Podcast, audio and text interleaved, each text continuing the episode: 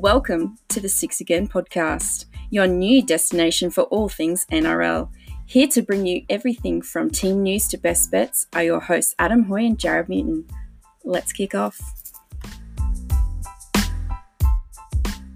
Okay, welcome into the Six Again podcast, the most professional rugby league news source there is.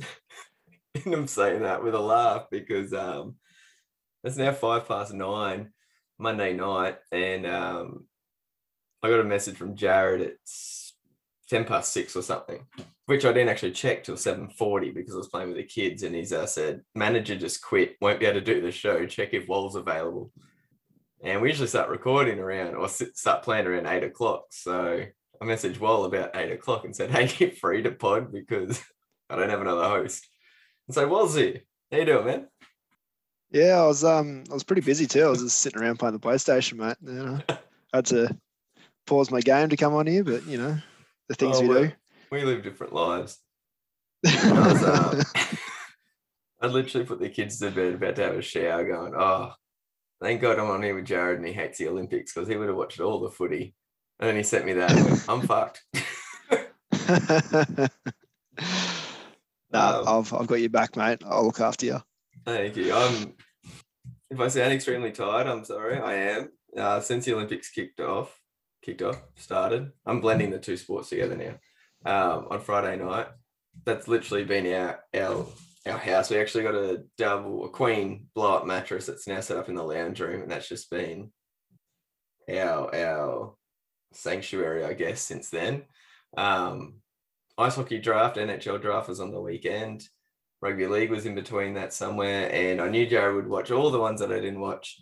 He's not here, but Wall um, did the same because yes, outside of his PlayStation, he watches footy and hey, doesn't have a care in the, the world. Weekend too. I had to house sit on the weekend and look after a couple of pets, mate. So you know, oh, there I was go. pretty flat out. Yeah. We um, yeah, it's not, it's not like I don't have a busy lifestyle. Now Maddie's like, um, hey, let's go get some chickens. So we got two chickens now uh, on Saturday, so that was that was exciting. We didn't have a chicken pen or chicken feed or water or anything, so to then go out and buy those. So uh, I'm using that as another excuse for me to get my goat. But um, yeah, lots lots going on in footy on the weekend. Uh, we're going to talk about the Roger Tuivasa-Sheck news, uh, Dale Finucane signing, Australia New Zealand pulling out of the World Cup, and then the what looks to be the very soon to be Craig Bellamy contract saga conclusion. But it was reported by Buzz Rothfield, so we'll see where that goes. Um, what am I going to start on? Probably the World Cup stuff. I reckon that we in between everything probably was the first big news to break since the last episode we did. Um, oh, sorry, before that, we've had the end of a round. We should do footy tipping. Um, I got back on track with a seven, unfortunately. Well, fortunately for everybody else, it was about another 12 We got seven again this week. So well done to your smart asses. And that brings a total overall score is tightened up again. The underscore ERK, URQ on 114, in from the cold on 113, methodical flamethrower on 113, couple on 112, a few on 111. So it's pretty, pretty damn close, still up the top with what five rounds to go. Six. Six rounds to go. Six, I believe. Yeah. yeah. So I was looking at it. So still a lot to play for. Um, Jarrod and I are going to start getting that pack together of goodies. So uh, keep pushing it all the way through to the end on the streak. I love saying on the streaking competition. Uh, current. Oh, Benny Liner overtook me, a little bugger. it would have oh, been a good week to get the streak going. Yeah. He just went all the favourites. He got five in one week. Well done. Well played. So he's taken over the current lead of 18. I'm now second on 17. Paraplegics is there on 12. So 18 is the longest streak of the season. So throwing the hammer down.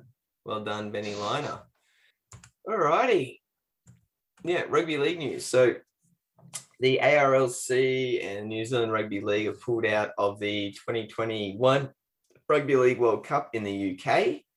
And this has caused quite a stir, not just in the UK. And they're very, very filthy with the NRL. Um, because it obviously puts the entire tournament in jeopardy with New Zealand and Australia being generally the two strongest teams and the biggest draw cards. Um, but also a lot of Australian and New Zealand players not 100% happy uh, due to not really being consulted or their views or opinions not really being taken strongly enough into consideration by the sound of things.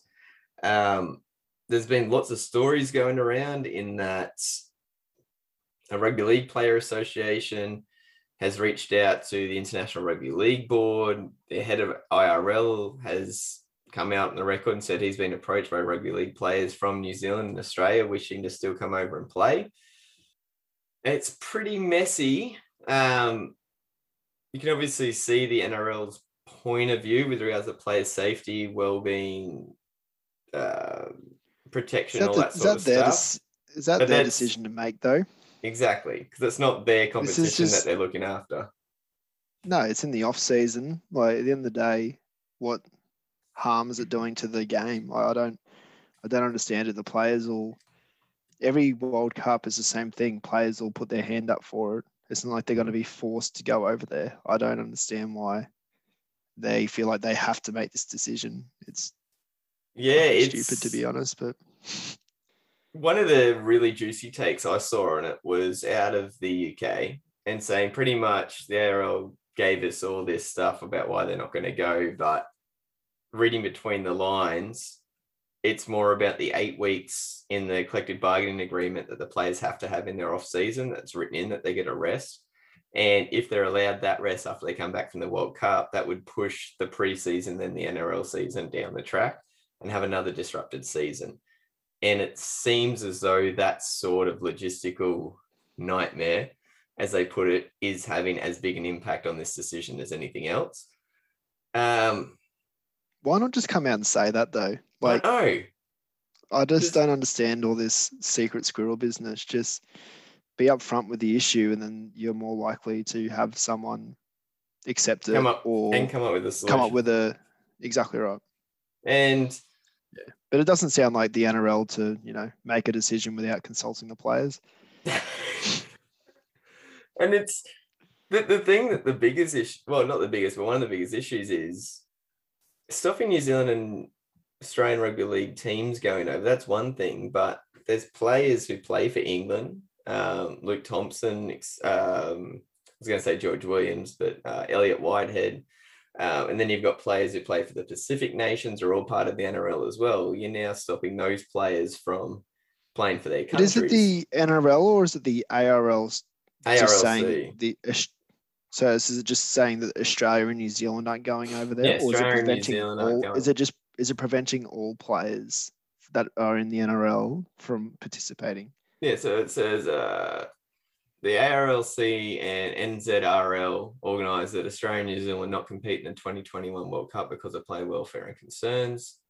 Um, So there's there's still the option for people to represent England that play in the NRL and the Pacific nations. Yeah, it. I assume so, but some of the wording in their um, in their statement looks as though they're encompassing all players that are part of the NRL because if they expect to be back to playing the NRL, they're going to be missing either the start of the season or a preseason or whatever, and that's going to And have an impact over here. they expect to have a, a competition?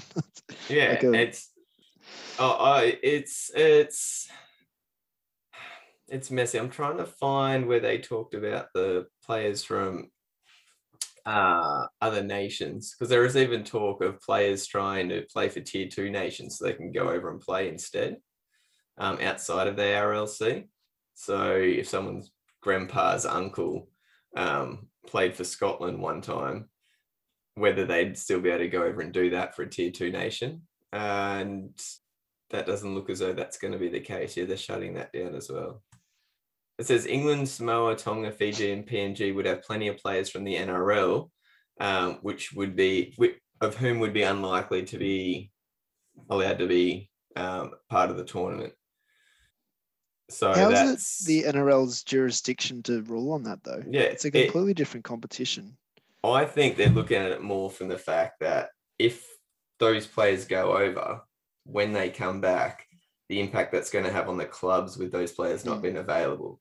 And that seems to be the biggest issue with regards to if this is the case. Supposedly there's a meeting today, the final meeting to declare what's going to happen. The ARLC and New Zealand Rugby League have called for a postponement at 12 months. It looks as though if they're 100% not going to go, that it'll just be cancelled as opposed to postponed um, because we don't know what that's going to look like in another 12 months. We said this 12 months ago. So cancelling it now and re restating it uh, later on um, would probably make more sense from the England point of view, considering all the infrastructure they've put in place, all the planning, all that sort of stuff, as opposed to postponing it. Next year is going to be a really packed year worldwide with other sports and stuff catching up as well, is one of the things they said in their statement. So the the other side of it is if they're leaning on COVID being the reason for this, I I can understand what they're saying there, but we've just sent uh, an Australian national team of over 400 athletes to Tokyo. Um, Argentina, Brazil flew their soccer players out of Europe to go back to play the Copa America. You've had the Euros just on. Um, were there COVID cases in the crowds? Yes. Were there COVID cases in the players? Not that was released that I've seen or heard of. How they're doing it for the Olympics, that same setup was offered to the NRL.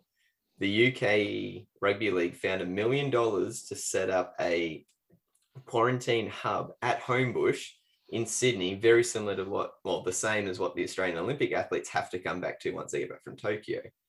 They do their two weeks of quarantine in this hub, but it's nowhere near as strict as what lockdown is. So they're not stuck in their apartments, they're not stuck in their hotels. They have an entire precinct to use, exercise facilities, cafes, all that sort of stuff. Very similar to an athlete style village at the Olympics. That's what they're coming back to. The UK found a million dollars to set that up in Homebush for all of the players coming back. There were chartered flights organised from Australia to England. Um, there was quarantine, all those things were done with hotels over there. So it shouldn't have been issue because it seems as though all that was taken care of. In saying that, there were two more games today in the Super League postponed because of COVID, bringing bringing up to 17 games that have been postponed in the Super League season. But it's easier, in my head, it would be easier to quarantine a World Cup where you can keep teams in certain hubs and have four teams playing out of one field in a round robin style tournament than it is jumping Super League all over the, I'd like to say all over the country.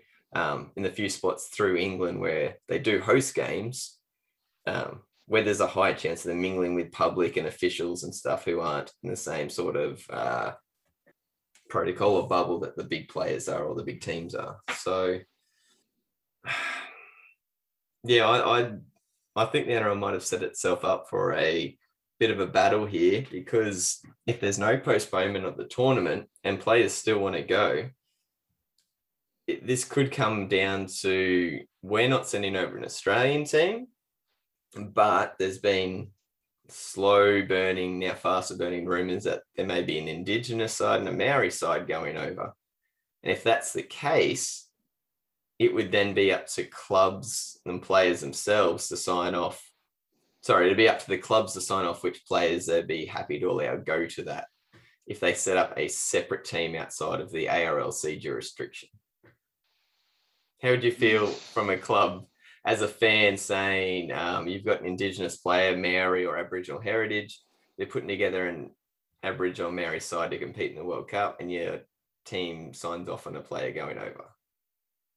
I'd be fine with it. Like, yes, you, you sign these, you sign these representative players knowing that these things are going to happen. Like, I, I still don't, I just don't understand it. Like, the the players are going to be well aware of what they're going over into. So, if they're not up for it, they're not going to go. I'd, yeah. If it's purely just a timing and pushing back the scheduling and next year, when's the World Cup actually meant to be? Uh, it was meant to be October. Yeah. And what's it usually run for? For four to six weeks? Yeah, maximum. So what's that put uh, take oh, into? No. I was just like looking for the um dates and I'd open up the wrong bloody page. uh, Just what will they play? There, there be two pools of four. three games, and then the top two from each playoff. So what's it? Five games. So it'll be Yeah. five weekends of footy. Assuming they don't um, try and schedule the games maybe four or five days apart. So you think Yeah. five weeks. Here we yeah, pretty So much it takes five into mid weeks. mid mid November, which then if they need eight weeks off. 23rd of October it starts to 27th of November. So yeah, just over Mm. four weeks. So yeah, it takes you in past Australia Day, and then you're pretty much getting a month preseason. So yeah, I could I could understand that from that point of view, but It happens every what four years?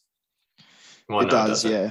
Two but- years, three years. Fuck, I don't even know if it's even. On I think it's I think it is four years because I think Oh yeah, they took 2008, the 2012, Nations, uh, 16, also 20. Yeah, as well. yeah. Just seems like there's been a shitload of them. But yeah, last year's one got Yeah, postponed look, already. it's it's a very difficult one. Like as a imagine having your, all your rep players coming back first week of February, getting a week of training in, and then into trial matches. Like it's just, I guess it's not feasible. Really, Grab the looking at it trial that way. matches. There's one thing. Um, as much as I love bringing footy to the bush, um, I think Mm, They'd gone past the capita of what they usually would with all the COVID stuff on.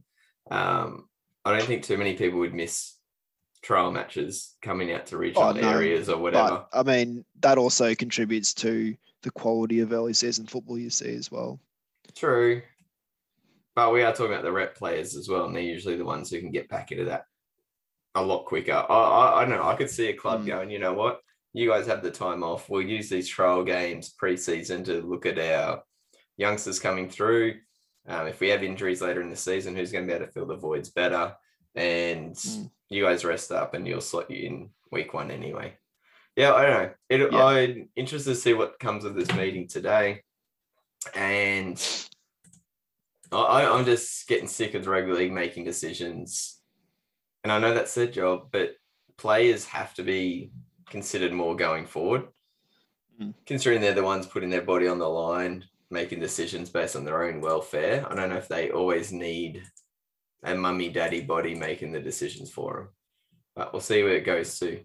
Um, let's go some good news. So each club's Ken Stephen medal nominee has been announced. So Ken Stephen's work in the community, um, work with charities, giving up their own time, all that sort of stuff. So the nominees have been put forward by the NRL clubs as part of the annual NRL Community Awards, and it looks as uh, 1, 2, 3, 4, 5, 6, 7, 8, 9, 10, 13 out of the 16 teams have put their nominations in, um, or just yeah, the other three teams didn't have players in. So you got Adam Doueihi, Cody Walker, Jamal Fogarty, Jamayne Isaako, Jarrod Croker, Josh King, Nat Butcher, Nicho Hynes, Raymond Faitala-Mariner, Ronaldo Mulitalo, Ryan Matterson, Sean Keppie, and Tom Gilbert. It's good to see that Ronaldo Mulitalo um, is eligible for this award. It's still too soon. It's I know. Someone's going to come out and say, "Are you sure?" Uh, oh, I just oh, I still can't believe that whole debacle. anyway, but there's a there's a whole read up of what each of these players have done, what they've done in their communities, what they've given up their time, their money, and their support for. it's good. It's good to see there's a lot of younger blokes in that too. Yeah, really is. I, I really, I'm really happy to see Nicho Hynes there. Um, Mm. probably knowing that most of the year he was going to be uh, moving away from Melbourne.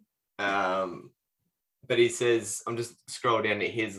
It looks like a lot of time spent in the NRL School to Work program, uh, which is the same program that my school's involved in with regards to the Indigenous community, and visiting the sick children starlight rooms in Melbourne hospitals as well. So it's it's good to see him doing a lot of work around Melbourne, knowing that he was most likely going to be leaving and not letting that get in the way of those sort of decisions. So there's a really good article up on NRL.com about all of that, and yeah, go check it out. I did. Did I even say Sean Keppie? Yeah, I Yeah, he did. did it's down that. the bottom. Yeah, I just saw his face and didn't remember saying his name. Um. All right. What are the other big news? Oh, they're all. So I mean, there is like obviously some big stuff. Um. Yeah, I guess we'll jump straight into it. Roger Tuivasa-Sheck has finished his career as we know it in the NRL and in rugby league. Um, it was a shock announcement. He was not expecting this to occur. Uh, no one was. Unfortunately, with COVID in Australia going through a very steep rise at the moment, uh, especially in Sydney, it looks as though, well, it doesn't look as though there is going to be a pause on the Australia to New Zealand travel bubble um, that could last for at least eight weeks. And if you look at that plus the quarantine on top of that, and with the Warriors looking less and less likely of making the finals, I really applaud what the Warriors have done in assisting Roger to make this decision, saying that we know he's going to rugby union. We want him to have the best start in rugby union as possible. And if he was going to miss eight weeks plus another two of quarantine, 10 weeks that'd take him four weeks past the end of this season, really, um, going back, having a full off season, then pre-season, it'd be a hell of a lot of disruption. So they've granted him an early release from his contract. Roger has played his last game for the Warriors. Um, for a servant of the game, he's had like the roughest last couple of years, having been the captain through the relocation of the Warriors and last year's COVID, going through it this year, giving up his position for a young player coming through. all of that and then having to leave early without getting a send off in New Zealand, which was planned. They were meant to verse you guys. St George a couple of weeks ago was meant to be their first game yeah, back in New Zealand. Yeah, it was meant to be that, and that didn't come about. So he played his last game against Penrith last week, and the Didn't only go out a good way either. He got he got knocked out of the game too. Yes, yeah, I was going to say the only positive out of it that game was his hundredth as the club captain um, of the Warriors, only a second player to do so. He won the Dally M medal in 2018. He won the Golden Boot in 2019. He finishes his career with 195 games and 58 tries, which when I read that, I was like, that didn't seem like as many as I thought he'd scored. It's more the fact that he was just so all over the field involved in everything. It wasn't always him getting across the stripe himself, but those around him. He scored 30 tries for the Warriors in 111 games. And I don't think he, he's one of the players that's he's he's like um, league wide by all other players. Um, I've never heard a fan say anything bad about him, even if they're not a Warriors nor a Roosters fan. He's one of those players when he gets the ball, you jump up, unless he's playing your team and you kind of sink back and waiting to see what he's going to do to you. Um, I don't know. I'm really looking forward to seeing him rugby because I do enjoy watching rugby, but at the same time, I'm really going to miss seeing him in rugby league. Yeah, I um, it's a it's a shame how he's had to go out. Like, you know, he he carried. Oh, he didn't carry, but he led the Warriors so well last year, and you know, he was the focal point of them making that late run into the finals, like just missing out and then this year it's just sort of been I know they've signed Reece Walsh and looking towards the future, but he's just sort of almost been not an outcast, but just sort of pushed to the side and just I know he's he's doing trying to do the right thing by the club and you know he's looking towards the future, but he's just sort of really sacrificed a, a send off that he deserved. Really, he um, and then for for this to happen, like you can't blame the bloke. Like it's just unrealistic to what how far into the season are we already? Almost 20 weeks, and yeah. to go almost another three months without seeing your family and then getting straight back into things again is not really a um a great outcome for anyone. But um, yeah, it's a it's a difficult one. Like is a is excitement plus every time he touches the ball. Um, and it's not just the flashy stuff he does. He's the first person getting back to take these mm-hmm. kick returns, the tough carries coming out of his end. That's that's the thing he'll be remembered for the most is just the the hard yards he did for his team every every week, week in, week out. He was just the heart and soul of that team. So um, yeah, Reece Walsh has got a, some big yes. shoes to fill moving That's the that. thing I was going to bring up. I, I, I think that creativity and the X factor, Reece Walsh, we know has that in spades, but I 100% agree. I, I love seen Tuivasa put his body in the line, take those big runs. And we know that the Warriors overall haven't been the most, um, haven't had the highest work ethic, we'll say, getting out of their own end. And he's been called upon to do a lot of that stuff. And when he had the three of um, him and Vadavai and um, Fusitu'a, Fusitu'a, like those three getting the ball back. Yeah. So now you got Reece Walsh stepping into there without um, the other three, basically. No Fusitu'a, no Maumalo, no Vadavai, obviously. Um, Mm. it'll be interesting to see what that sort of dynamic is. And I think that's where the Warriors may be found wanting, even more so than they already are in ti- at times. Um, Um, ha- just on this, but I Mm. I was watching NRL 360 tonight, and Paul Kent was carrying on like a pork chop about this whole thing, saying this is essentially the Warriors putting the cue in the rack for the season. RTS should have stayed out the year. What's another six weeks? He's getting paid a million dollars a year, blah, blah, blah. And then he's trying to compare it to soldiers that go away for six to 12 months at a time. I'm like, so, the difference is soldiers sign up for that knowing Yeah, they that's what their job up, is. yeah. An, NRL, an NRL player isn't in his contract saying, okay, if a global pandemic comes in, you'll have to relocate to another country, never see your family again. Um, yeah, like it's just, oh, he just carries on like a pork chop. Like, um, anyway, dipshit. I'm getting a bit off topic there, but This is a dipshit. I saw a great. Uh, there was a tweet poll today. If you could fire one journalist into the sun, who would it be? And it was uh, he wasn't even on there. It was um, Buzz Rothfield, James Hooper, or Hooper. um, fuck, what's the other one? not Crawley. No, Or might have been Ray Hadley. Might have been Danny Weidler, maybe. Oh, there's a, there's a there's a good other, that- and I just said all the above. And you just put Paul Kent in that one as well. Like, holy shit. That, that's it's a huge reason why. Oh, I didn't even bring it up anyway. Um, it kind of reminds me on the Rugby League World Cup argument. James Graham went off his nut about it, like what two nights ago, about the the choice of ARL and New Zealand Rugby League pulling out. Went off his head and ripped him to shreds, and it was written up as a Fox Sports article, put online, and then taken down within a few hours. And it was talking about the reason why it was taking it down was the relationship between News Limited, Fox Sports, and Peter V'landys and the partnership that they've got basically, where you can't use Fox Sports as a slandering post for um, a decision made basically by a sport that's owned by News Limited.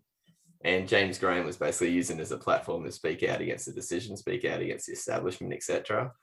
And the story was taken down within hours of it being posted up. So when we talk about decisions are made to suit the game, we've also got to remember they choose to suit their employers as well. Mm. That's the other thing we didn't think. If there's the News Limited's going to get nothing out of the Rugby League World Cup um, advertising package or anything like that, but they could stand to lose market share or whatever at the start of the season next year. So I'm just I'm just throwing that out there. I wouldn't be surprised if that's part of it as well.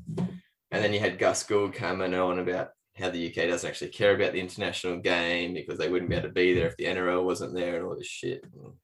I don't know. I don't know. The NRL in Australia has it very easy. We don't really have any other sport to compete against outside of AFL.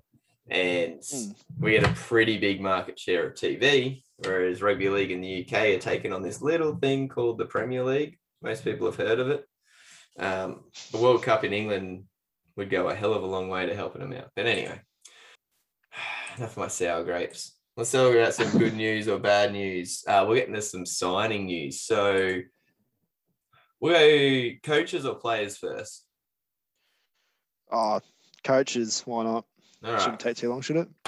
No. So, all the talk around Craig Bellamy, the Bachelor of Coaching, um, his deal was running out with the Storm this year. It talks about uh, the Sharks and the Broncos both offering him coaching advisor roles, basically. Um, there was talk about him leading the new Brisbane team when it comes in. If not him, then Wayne Bennett. Uh, he'd pretty much said that he'd finished down at Melbourne, or Melbourne had said that. They're trying to say, rah, rah, rah. Supposedly, tomorrow he's going to be signing off on a new five year deal, is a number that's been thrown around, or at least a multi year deal, looking in the vicinity of about 1.2 million per year. Um, which probably no one's going to bat an eyelid, even though every time a player comes up for a million dollars a year, everyone's like, oh my God, that's too much. But anyway, what the hell? Where the hell did this come from? Well, there's sort of been sort of murmurs in the media for a while that he's close to making a decision and he wanted to get a decision done, but Mm, I wasn't expecting a five year deal. Um, in saying that, though, it, it seems like it's very much a year by year basis, judging from the report I heard earlier. So uh, the only thing that's guaranteed at this stage is the he'll be coached until the end of next year, yeah. and then basically he can continue coaching or move up into the head office for the remainder of those five years. Yeah. Because That's a the general gist of what I heard. Yeah, it's an it's an it's an interesting contract. It could go five years or longer. He's agreed to coach for the rest of this year and next year, but there's no certainty after that. So the cool thing I think That- here is the amount of say that he has, the amount of respect that he has. There's even talk that if he doesn't coach after next year, so after 2022, he'll go into a director of football role at the Storm, and which will allow him to appoint the next coach. Which I think So- is a good thing. That's that would be awesome. Imagine the coach appointing the next coach as opposed to someone upstairs. Like he Yeah. would be the man upstairs. Yeah, oh, like yeah, I, I think that's the only way to succeed him is for someone to for him to pick someone in the same mold. Yeah. You don't need some blokes coming in and picking Stephen Kearney or something like that. um, Do you think they'll still put coach coach cam on him? To say he's stopped coaching, he's picked up the new coach, but th- there's no coach cam on the new coach. It's just on him still. That like spitball on the coach's decisions. That'd be brilliant. Oh, Absolutely brilliant. I'd- I'd love to see what his role is if he still attends game days and what he actually does, whether he sits on the 100%, he sideline froths like um like Ben Ikin does for the Broncos. You know, he sits on the sideline. I'd just love to see Craig Bellamy there just blowing up. I think I've ever seen It's him on one the thing. It's one thing that'll never grow old is him blowing up. He was in fine nah. form on uh, Friday night as well. Yes. Yeah, that's um against the against the boys. Um, he's been there for 20 years. Whoa. has he has he been coaching the whole time though? I thought he. It says next Yeah, year will be his thought he- 20th year, and only one man has done more years at a consecutive NRL club. Uh, Bennett, yeah. Wow. Um, yeah, he's- jeez. he's and missed the finals once in that time. He's going to um, average a premiership, like the ones that everyone counts. He'll be like pretty much averaging one every five years. Yeah, too bad. A couple of them were cheating. No, no, I mean like the legit ones. Oh, the legit ones. Yeah, he's had he's had four, and then what? Two cancelled now. sorry. 07, 09 we canned, and You have to go back and have a 2011. all the rest. No, 2011 was no, Manly. no, 2012. Yeah, 2012, 2017, 20. 2023. Yeah, that's They got done in they got done in 06. They illegally 107 That you guys flogged them 08. Yeah, they illegally won 09. And then the Dragons won 2010, mate. There you go. Look at that. Had to throw that. That's the only reason he was going through all of them. And so he could just, uh, he could just stay on them. Well, I haven't got anything positive to talk about us at the moment, so I've got to find something Is somewhere. it 12, 17, and 20, and then the two that they can. So if you count there, And look, They're going to win this year. one every four years. Jeez. That's nuts. I can't such, see um such consistency. can't see anyone getting close to them this year, to be honest. No, not the way things are going at the moment. Um, all right, so if we jump off the signings with regards to coaching, um, just a fast check. Dale Finucane has locked up his future. So he was probably the most sought after signature this year. Maybe not as high profile, like not high profile, it's not the right word. Probably wasn't given as much attention at the time as maybe the Nicho Hynes was because of the form that Nicho Hynes was in and Finucane being injured at that time. But I think underlying that Finucane is a still still um, regarded as one of the best forwards in their game, and he's showcasing that again now that he's come back injury free for an extended period of time. He's locked up a four year deal uh, with the Sharks.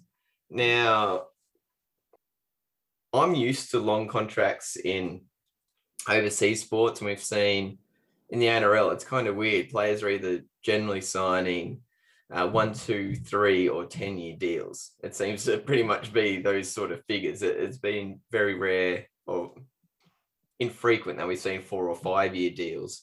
And this could be a bit of a risk at the back end of this contract with regards to he's 29 years old uh, this year, four years takes him through to 33. And the way that he I think he's actually going to be is 34 by the end of it. oh, so is he turning 30 this Must, year? Is must he? be turning Must 30 be. this year, I think. Um, he plays a very physical game, and the injuries that he's had when he's had them, he's been out for not like seasons at a time, but a fair chunk of the Long periods. long periods, and that's got to be a bit of a worry, I think, to the club. Especially but a lot of a, a lot of them have been soft tissue as well, like his yes, serial calf muscle. yes, Um, he's done his calf a few times. Like I, I think they've um, and apparently the fourth year's a very cheap deal. It's like yeah, 320k. Yeah, Yeah, so I don't know. Like I know they probably chucked that on there just so they could secure him, but Yeah, that was Um, the thing. West Tigers are offering four years as well, and Sharks are only offering three, but they went to four to match the term that the West Tigers were putting forward, and that seemed to have got him across the line. and the Craig Fitzgibbon factor strikes again, I guess. Um, Yeah, or he I- has the connection with him through um through State of Origin, so I think that probably got him over the line. yeah, it could have definitely had something to it. Um, I Where does where does Finucane fit in the team? Because they they signed Cameron McInnes to play lock. They signed Cameron McInnes to play lock next year, right? Oh, you can't shit, tell me that. Finucane's gonna. He's he's a forgotten man, isn't he? Um, but yeah, like do. he's Finucane's gonna be playing prop. Like that's a very very small pack. If that's and I know the game's sped up, but you still see big boppers are still dominant. Um, We have Yeah, Brandon Hamill, LA. Aaron Woods isn't going to be there. You have Royce Hunt. Uh, Royce Hunt if he's fit. Fifita is still contracted. Um, Aiden Tolman, but he's only on a one year, isn't he? oh, imagine if the starting pack right is Aiden Tolman, Dale Oh. Finucane, and Cameron McInnes. They'll be going backwards in attack. Like, uh, The old, the Yeah. old, what's that? Like an old Storm reunion with um, Tolman and Finucane. Bulldogs even. Yeah, Bulldogs Um, even true. But I'm just like, trying to and then you- find. but the you know, luckily they've that are hanging recruited some really. Luckily they've recruited some really good halves to kick him out of trouble. Oh no, that's right. They got three fullbacks Matt Moylan and buddy Nicho Hynes. Uh, like they've signed some big name players, but I don't know how they all fit together. yeah, it's going to be a weird team to put. Um, because they're letting, and then you look at yeah who they're letting go in that back line. Yeah, I don't know. I don't know. I'm just trying to find who the other teams here were. Um, outside there we go. Canterbury, Gold Coast, Brisbane, and West Tigers were the four We other clubs. we were sniffing around him as well.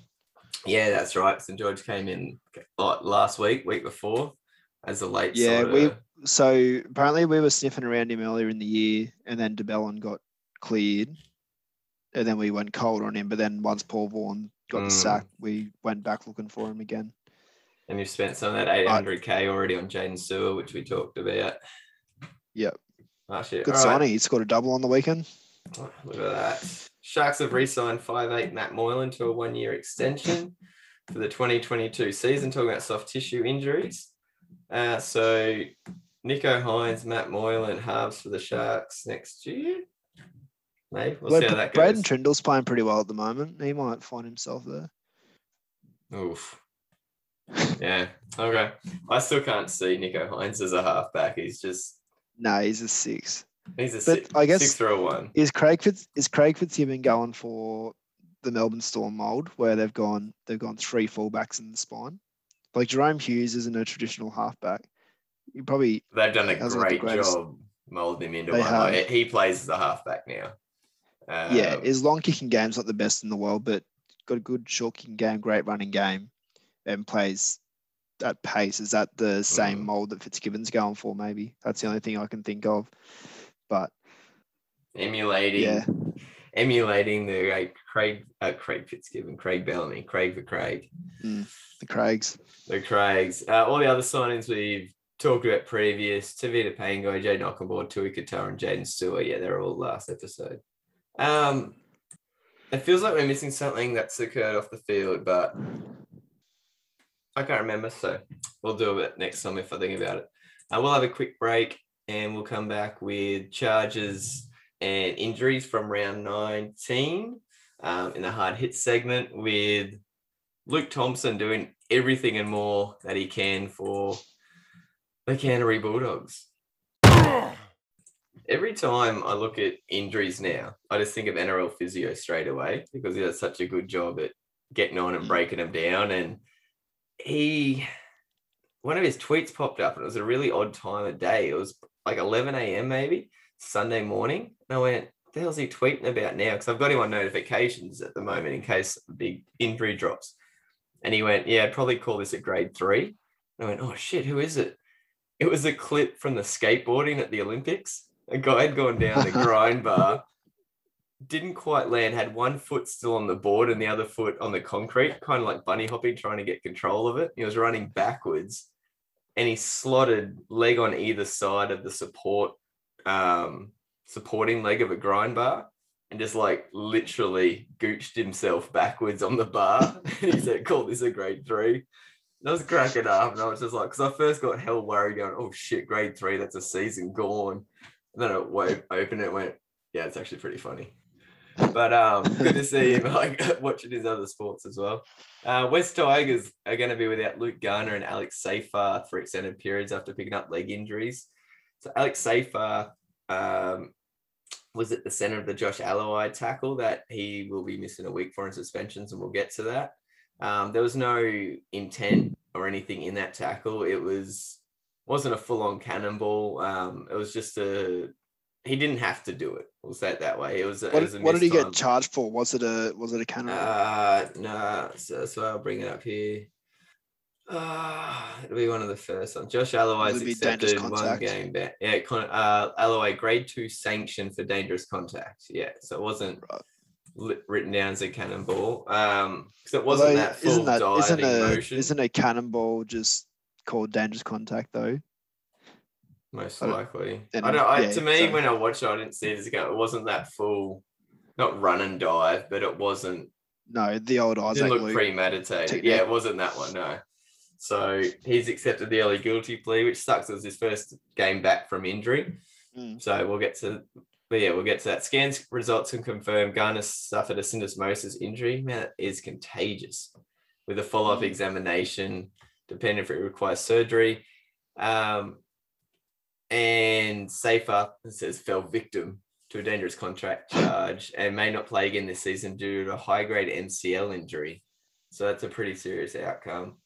Manly lost bench utility Dylan Walker to a head knock late in the contest when he came up second best trying to tackle Stefano with a Meccano. Not surprised. Big Um, mismatch. Big mismatch. Penrith won't bring back Nathan Cleary for their grand final rematch against the Storm, with a playmaker, playmaker still sidelined with that shoulder injury. Uh, Isaah Yeo, concussion, and Tyron Legg may also miss the clash. Um, James Fisher Harris renews flying back to Sydney for the birth of a baby. And Koroisau um, have already been confirmed as key omissions. So if you're looking at Fisher Harris, Yo, Koroisau, Cleary missing, that's four of their starters from the grand final. and I Um, think Tyron Mason out this week too. So that's Yeah, Tyron backup half gone. so if you're looking at Luai and Burton again in the halves, most likely, and someone will come into that centre position, Momirovski or Yeah, they've got plenty of depth in the outside yeah, they got enough. They got that Jennings not getting a run. Targo. Yeah, Um, Shaun Johnson went off with a hamstring injury, um, had to be assisted from the field in the first half of their win against the Bulldogs. Um, Matt Moylan's due back from a calf injury next week to kind of compensate. They've been kind of tag teaming all season. Cody Ramsey left the field with a wrist injury in the final minutes of his side's loss to the Gold Coast and will require a scan. Brian Kelly was taken off midway through the second half with an ankle injury as well. I feel as though he's had an ankle injury in the past. He only came back from that this year, so keep an eye on that one. Uh, Ryan Sutton will be out for one to two weeks due to a chest injury against Parramatta. Papali has to pass concussion protocols. Jack Murchie and Eliesa Katoa will have to undergo concussion protocols. Noah Blake uh, went off with a finger injury in the second half. And as a result, have re- the Warriors have recalled Jermaine Tanua Brown after a brief stint at the Dragons. Oh, Uh, God, to cover for that. the Team next week. Uh, Reece Walsh does not have a concern. Um, Cody Walker and Adam Reynolds will both likely be able to play next week. Um, Roosters suffered a double blow with Matt Ikuvalu and Billy Smith both suffering ankle injuries. And Murata Niokore left the field after suffering a knee injury. So a fair bit to keep up to date there. Um, almost every team has been mentioned in that, from what I can see, except for what the Broncos and maybe the Cowboys, unless I'm forgetting someone already. So just keep an eye on how your club's traveling with regards to injuries. We'll get an update before round 20. With regards to charges, so Luke Thompson is contesting the judiciary, risking a three-match ban for his late hit on shark Oh, hooker Blake I- Brailey. It's stupid. Why is he challenging that? Because, yeah, the contact wasn't dangerous, but it was so late. And he did make initial contact with his shoulder. And I've seen Crichton challenge it this year and lose and get two weeks. And someone else challenged a late hit the other week and they cops they were unsuccessful as well. He's got absolutely no He's chance got no of, chance. of getting off. And so if he'd taken early guilty plea, it would have been two weeks. Um, if he He's also a loses, repeat offender. Three He's a repeat offender. He did it to Dylan Brown a few weeks ago as well. Oh shit, he did too. So Oh, um, serves him right. It's something. Maybe he just has wants a few weeks on the dropped out of game. sidelines. He's been doing pretty much everything for the Bulldogs. Yeah, he was carrying them on on Sunday. But He can't really rely on Hetherington Yeah, being I on the field. no. oh, Far Dylan out. Like, Jesus. oh, Uh. Titan centre Patrick Herbert will be banned for two games unless he successfully contests a grade two careless high tackle charge. Is he challenging it? Um, Uh, no, he'll be banned for yet. two games unless he successfully contests. Right. Um, doesn't say if um, he's actually contesting though. Yeah, that was another one we didn't get the penalty for in the game. And then he gets put on report afterwards and cops two weeks. So cheers. Joy. Will stop. We'll Hopoate copped a fine of eleven fifty for dangerous contact See, on that's that one was a, a blatant crusher. Like he he had his head in next to um Mulitalo's head, so it was locked in like this, and then he pushed in on it. Like that is your typical crusher, and he gets a fine for it. Yeah, big fine. Not really. Eleven hundred bucks. Woo! Uh, Tom Flegler has been banned for two games. Wonder what? Oh, that's right. He smashes Yeo across the chin.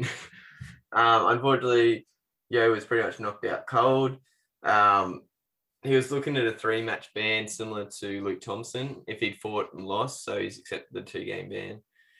Uh, Cam Murray has accepted a one-game ban for a crusher tackle.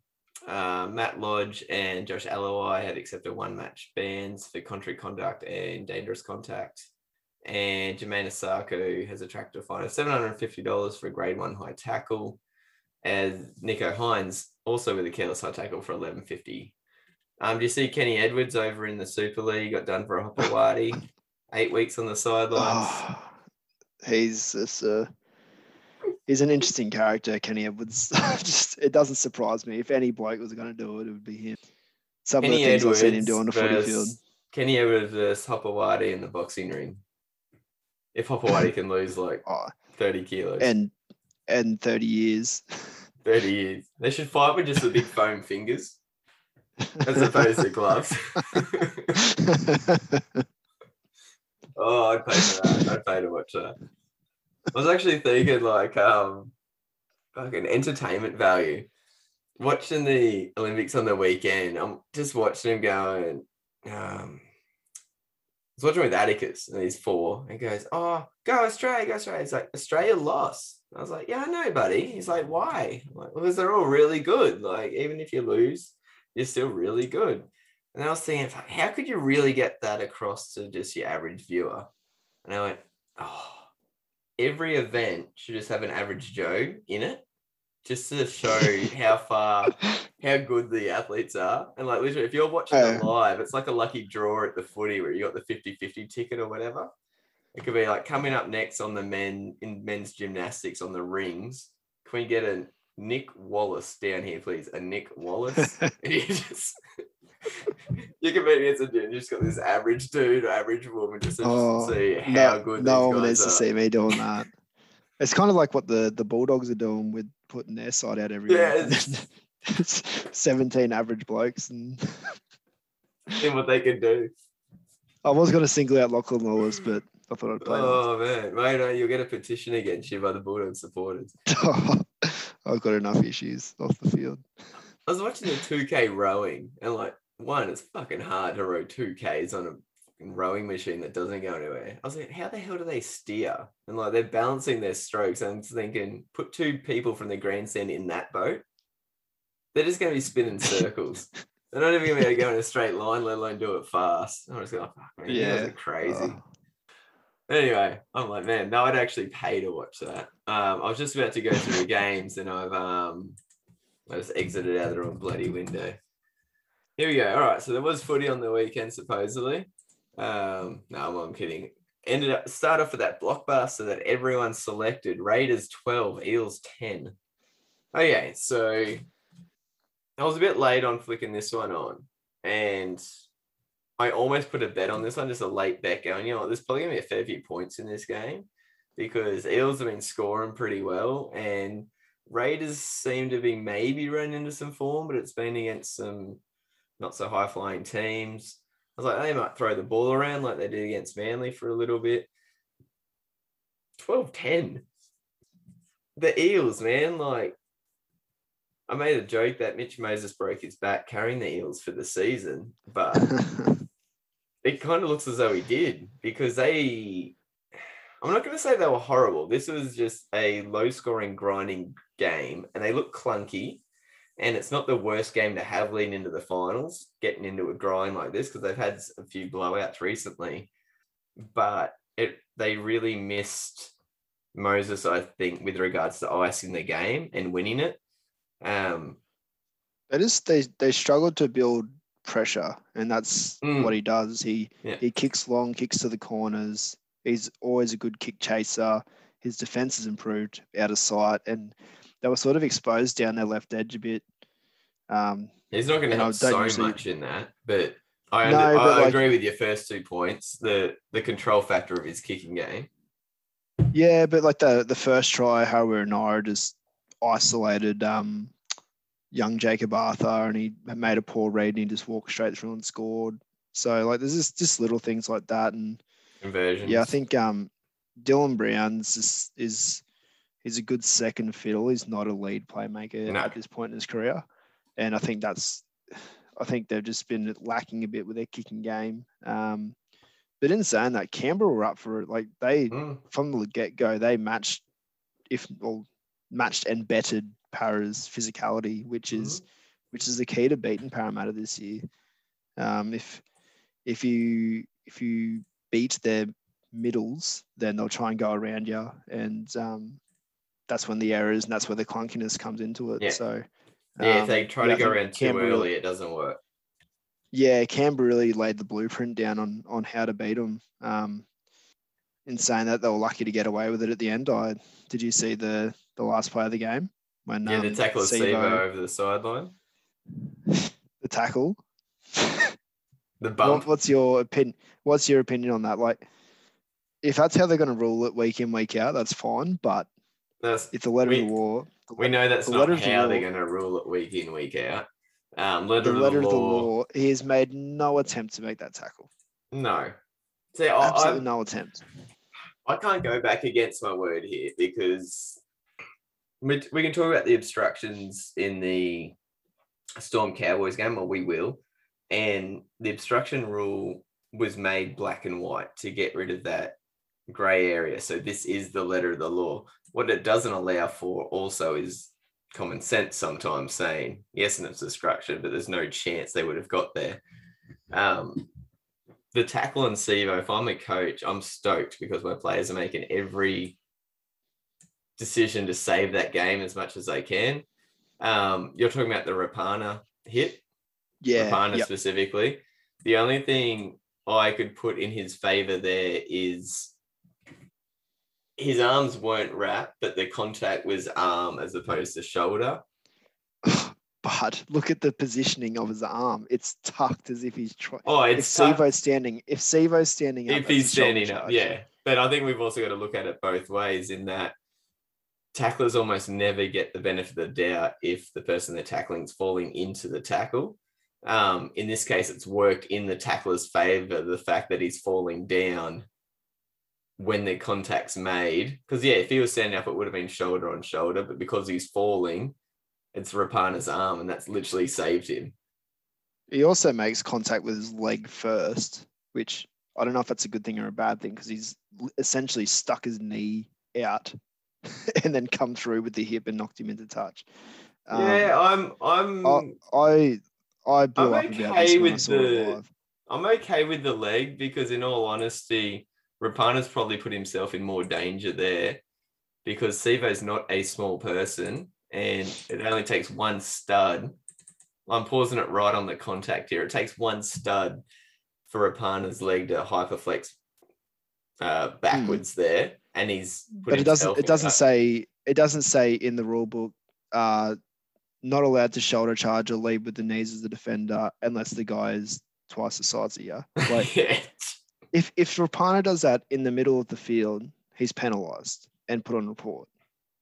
Why is it different? Because Sivo's diving in a corner that you can come in with a tucked arm, essentially trying to shoulder charge or shoulder bump him into touch. Yeah, I think I think that's right because he hasn't made the chance. He hasn't made the attempt to wrap his arms. His arm is cocked, but the contact is arm on back, not shoulder on back, and that saved him. Yeah, and that's because that's it's not a shoulder saved him. charge. Yeah, and the leg when when you freeze it on the foot, he's he's planted his leg to give him that stability to push, and it's in front of the try line. I don't think I don't think there's any intent there to try and knock the ball or kick the ball out with his leg or his knee. Um, but yeah, this is one of the But- very few cases where the tack tack the attacker falling has helped the defender. Oh shit! Sorry, I just like watched the next frame and his leg did Rapana's leg did bend. Oh yeah, in. it it didn't look good. He, he didn't put Um, himself in a great spot safety wise for himself, but as a coach, I'm looking at that going, Oh, absolutely. And as if I was a Canberra fan, I'd be loving it. But mm, I like you don't have to like Billy Slater was the king of doing this, coming in with the shoulder and or leading Yes. with the feet. But like it's been proven that that's not the only way to save a try in the corner. No. Like earlier in the year, Roger Tuivasa-Sheck on Rapana in the last play of the game dove full oh strength, yes, uh, full stretch, sorry, Superman dive and knocked the ball and Rapana into touch. That's a legal play. I don't see what Rapana's done there by the letter of the law being a legal play. I just don't like the fact that, and there's probably a couple of things like this, but if it happens in the middle of the field, it's a penalty. But because it's a a try scoring and someone's coming across in cover defense, they allow it. Like, and and it's what's the difference minute. between what's the difference between hitting your forearm and your bicep with someone when your arm's tucked? Honestly, it's a matter of a Don't couple of me, man. It's a joke. But I this said is the most his ridiculous only thing, right? defense is him falling. That, that's the only Earlier thing in the game, For- In the first half, Joseph Tapine got done for a shoulder charge. He shoulder charged his own player. Didn't even hit the Parramatta player. He got put on a report and penalised. And then, like, just anyway. Um, Are you in asking for that, like- consistency, Wally? Is that what you're asking for? You want us I to do our am, job yeah. consistently? Um, but yeah, oh, in saying that, Sivo made an absolute meal of it. Like any decent winger would have scored that. Sivo is honestly one of the most overrated wingers in the comp. Honest, I'd. um, yeah. They weren't at Bank Um, West, man. It wasn't angled perfectly for it. Like, come on. Oh, he's the slow. He's so slow, and he waited to the last minute to get down. He's seen George. Tafua? George Defoe would have scored that. um, Anyway, He would just but, but in, sa- in in saying all that, like Canberra were the better team. Um, That's three wins in a row for the. Raiders. we Uh, played yeah, them into form, mate. We we beat them, and then now look, That's it. Yeah. Um, oh, that's right. We, what we haven't won a game since. 44 8 or something, wasn't it? Or 44 6. What's that? Just when you guys beat it. No, oh, sorry. You beat them 22 No, we 20. 20. Titans beat them 44 6 the week after. Um, Yeah. And Oh, then no, they've sorry, gone Titans 30 played to. And then they went 30 16 over Manly. We've talked about that in that Manly had three chances and scored three times. And that's Mm. when Raiders had 10 sets in a row and it took them the 10th set to score. Um, and Yeah. then since then, that's why I tipped the Sharks the week after. Raiders won 34 18 over the Sharks, which was a game that could have gone either way at halftime. And then they've beaten the Eels 12 10. So two teams fighting for the finals. They, they've knocked off. Now they've got the Knights and Dragons. Um, they haven't got the worst run home. Oh, actually, no, They'll- after that they'll- they do. Then they have Storm, Sea Eagles, Roosters. Mm. Yeah, that could be that could be a very important two points for them in the grand scheme of things. Eels, they just they've only beat that's the first loss to a team outside the top eight all year, which also means they haven't beaten a lot of the top eight teams. So I'm not gonna say that this year's Um, Cronulla because they're higher up the table, but it could be a concern for Brad Arthur. Well, that's not true. They they beat um they beat Melbourne. They beat the Roosters earlier in the year. They Oh, um, yeah, Souths. earlier in the year they have, but I'm talking the last They, they got weeks. beaten by us. Yeah. Nah, the last few weeks, what have they looked like? I'm feeling it hasn't Yeah, been lost- the strongest lost few. to Penrith. Lost to Penrith. Just beat or not just beat Titans. Well, they beat the Titans pretty good. Titans. But they should have. That's again that Penrith. I tipped Eels in that game because they were close to full Mm. strength, and this is the game Penrith were missing. Um, Cleary, they were All missing. Drew Luai, they were missing. Yeah, they they should have tailed that one up because then leading into that game, Knights, Tigers, Bulldogs, they'd beaten all bottom eight sides at that point. Titans they'd beaten. Yeah, Para now. Oh, that's right. They've got one of the hardest runs home. because they've got Roosters, Mm. Roosters, Rabbits, Sea Eagles, then Cowboys and Storm. So that's right. They versed the they versed the four teams, uh, the other th- four teams in the top five. Oof. All right. Good luck, Parramatta. Um, Roosters 28 beat the Knights 8 up at Sunshine Coast Stadium. Um, Tupouniua getting over the, the line again. Uh, he's having a pretty fruitful year. Um, adding it on to last year as well. Crichton getting over the stripe again. He's been doing that quite a bit lately. Um, and Joseph Manu picking up another meat pie for his tally of the year. James Tedesco, two for six in conversions. Um, isn't Sam Walker been the kicker? No, Latrell Mitchell. No, Latrell Mitchell. Dewey. No, South. Sam, Um, Sam, Walker. had been doing it. Teddy was doing it earlier in the year. Um, I don't know. Maybe Sam Walker just had a shocker to start with, or maybe his can injury because he did attempt one. Sam Walker No. and uh, Tedesco got two from five. One, two, three, or five. No, it's got two for. s- Oh, yeah. Just got two for six overall for conversions. Yeah. And Tedesco's got two of them. Wow. I don't even. So this is the one of the games I didn't see. I didn't even know he was goal kicking. Bloody hell. Um, Jake Clifford getting a conversion, a penalty goal for the Knights with Jacob Saifiti getting across the line in the 13th minute. So they did score first. Roosters didn't get on the board till the 30th minute um, but really tailed this one up in the second half with tries in the 56, 64, 69th, and 76. Um, another game where the Knights have been competitive for a period of time and then just haven't had the class nor the uh, what's to say stamina basically to finish it out against one of the top eight sides.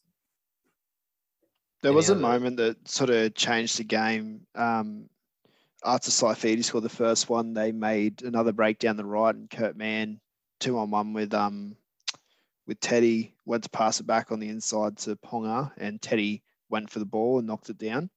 Saved, so they would have been going up 12 0 then. And then, um, yeah, just from there, Bruce has really built back into the game. And in saying that, Newcastle did stick with them for a fair while, and it probably wasn't until Daniel Tupou scored that things sort of opened up a bit. But um, in saying that, Roos Roosters another couple of injuries they've got to deal with now. Billy Smith gone, and um, and Ikuvalu, two more outside backs gone the first half hour of the game. So, I mean, to do, I think they had Tupouniua and um, Lachlan Lamb as makeshift centres. So yeah, and you got Joseph Suaalii um, out for the season after having the ankle surgery. Um, yeah. Oof.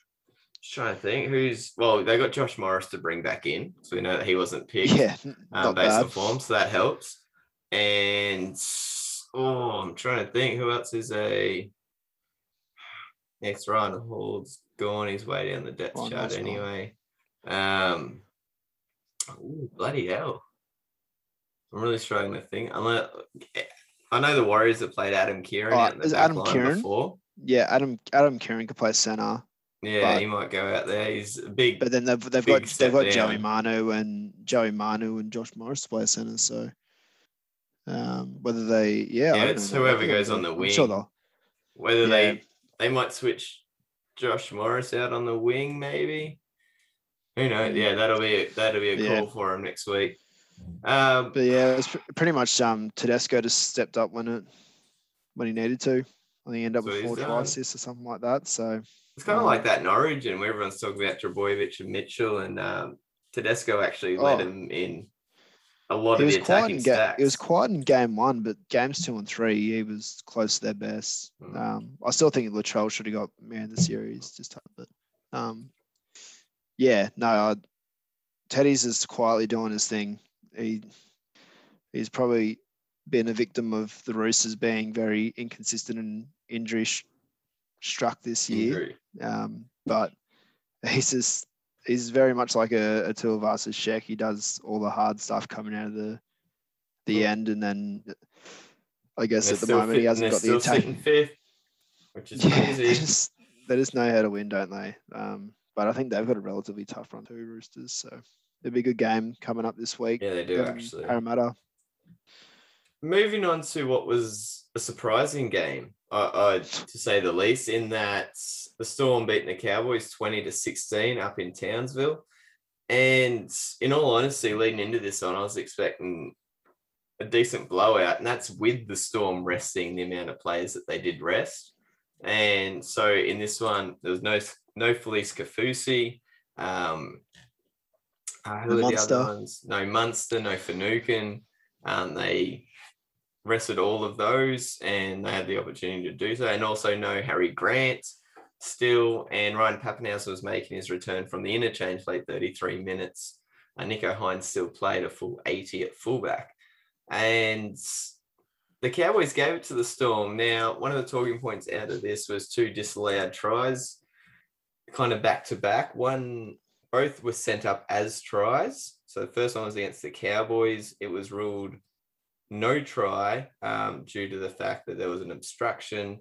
Um, Scott Drinkwater getting the ball on the inside shoulder of his runner um, before running behind him and passing the ball out the back. Now, if you watch the replay, that move is done so far back from the defensive line that the whole defense had time to get across, and it really didn't make an impact because the try was scored in the corner anyway.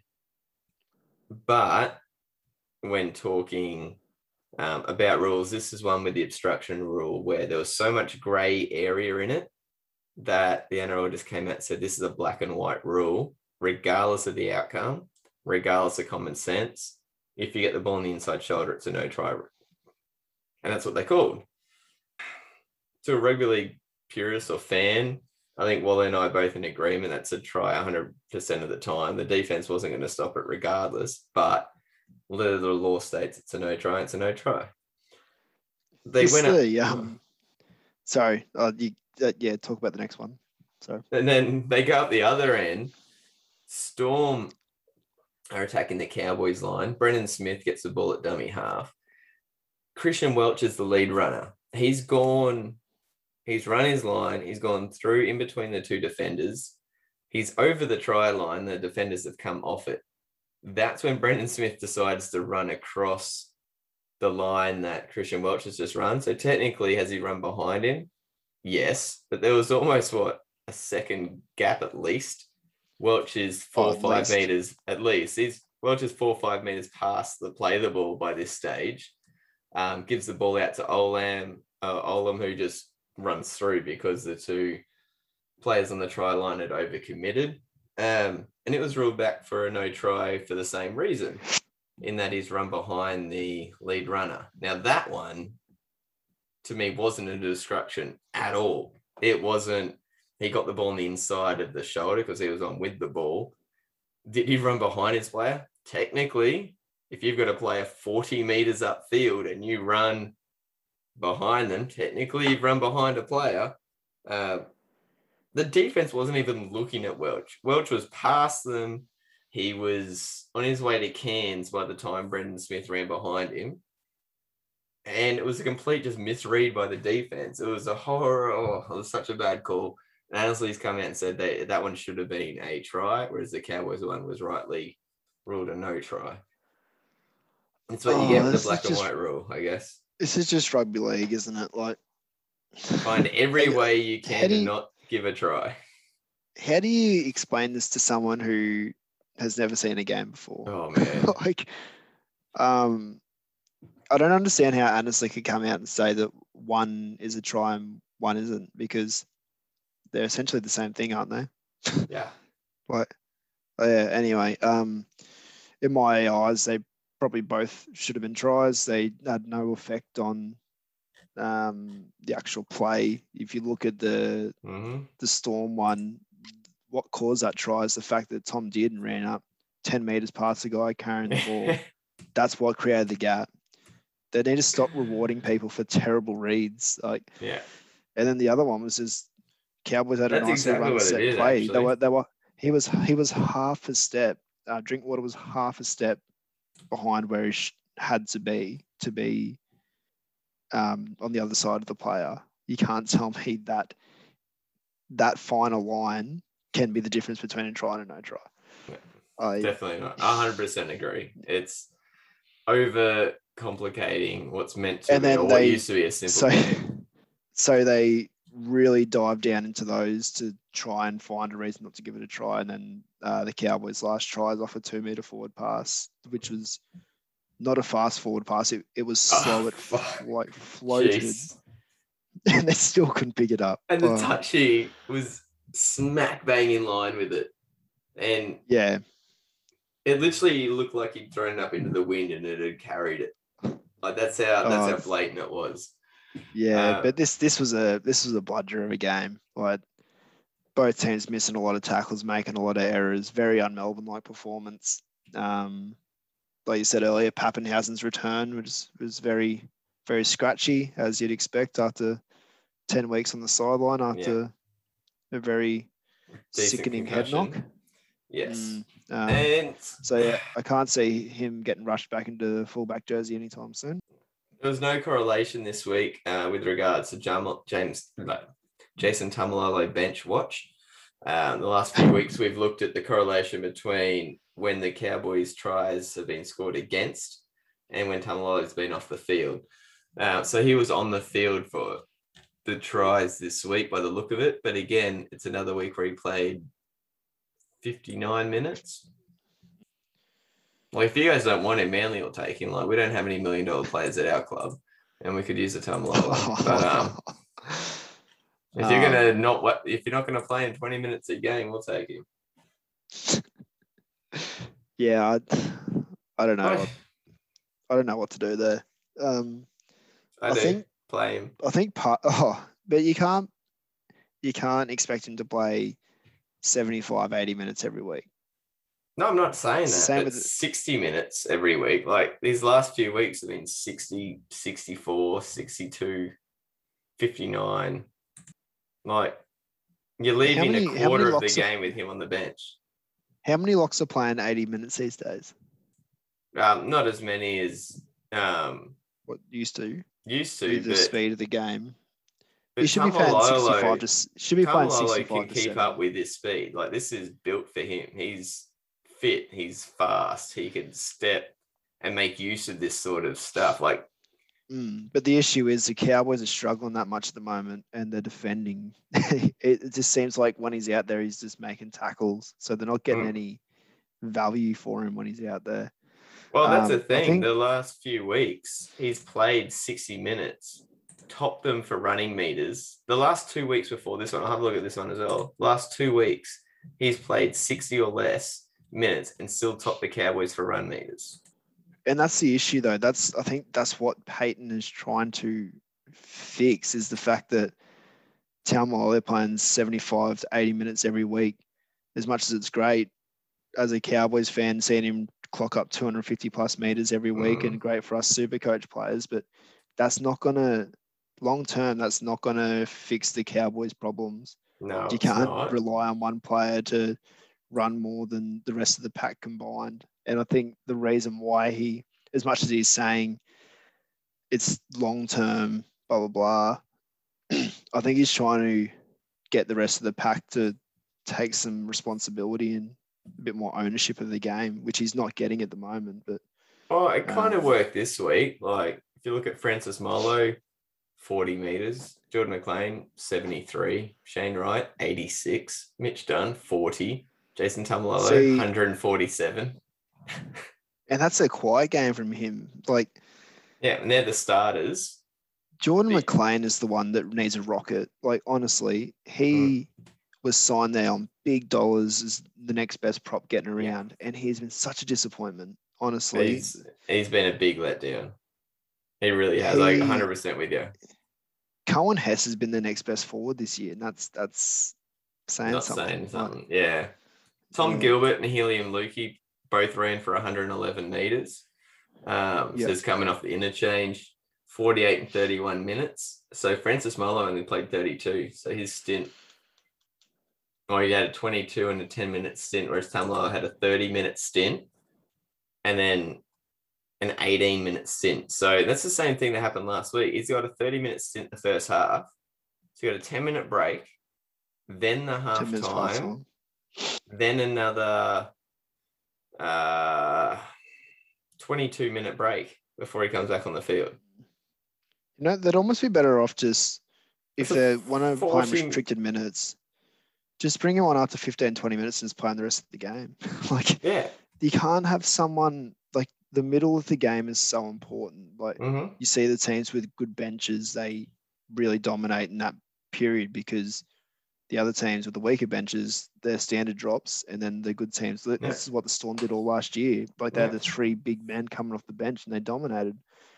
Like it's almost more important that middle 40 minutes than the other two lots of 20 minutes. I I know it's something we tried on the weekend, which didn't work, but we tried bringing de Belin on after 17, 18 minutes and playing in the rest of the game because it's a waste of a it's a waste of two subs if you're taking them off. then they're sitting on the sideline for 30, 35 minutes of the game. Like Yep. This is, yeah, I don't know.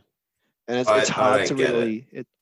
it's hard to really if you want to play someone in short quality stints, it just burns too many trades these uh not trades, um Too many substitutions. substitutes these days. Yeah, because you you'd be wasting three if you want to play them in three 20 minute blocks. Yeah.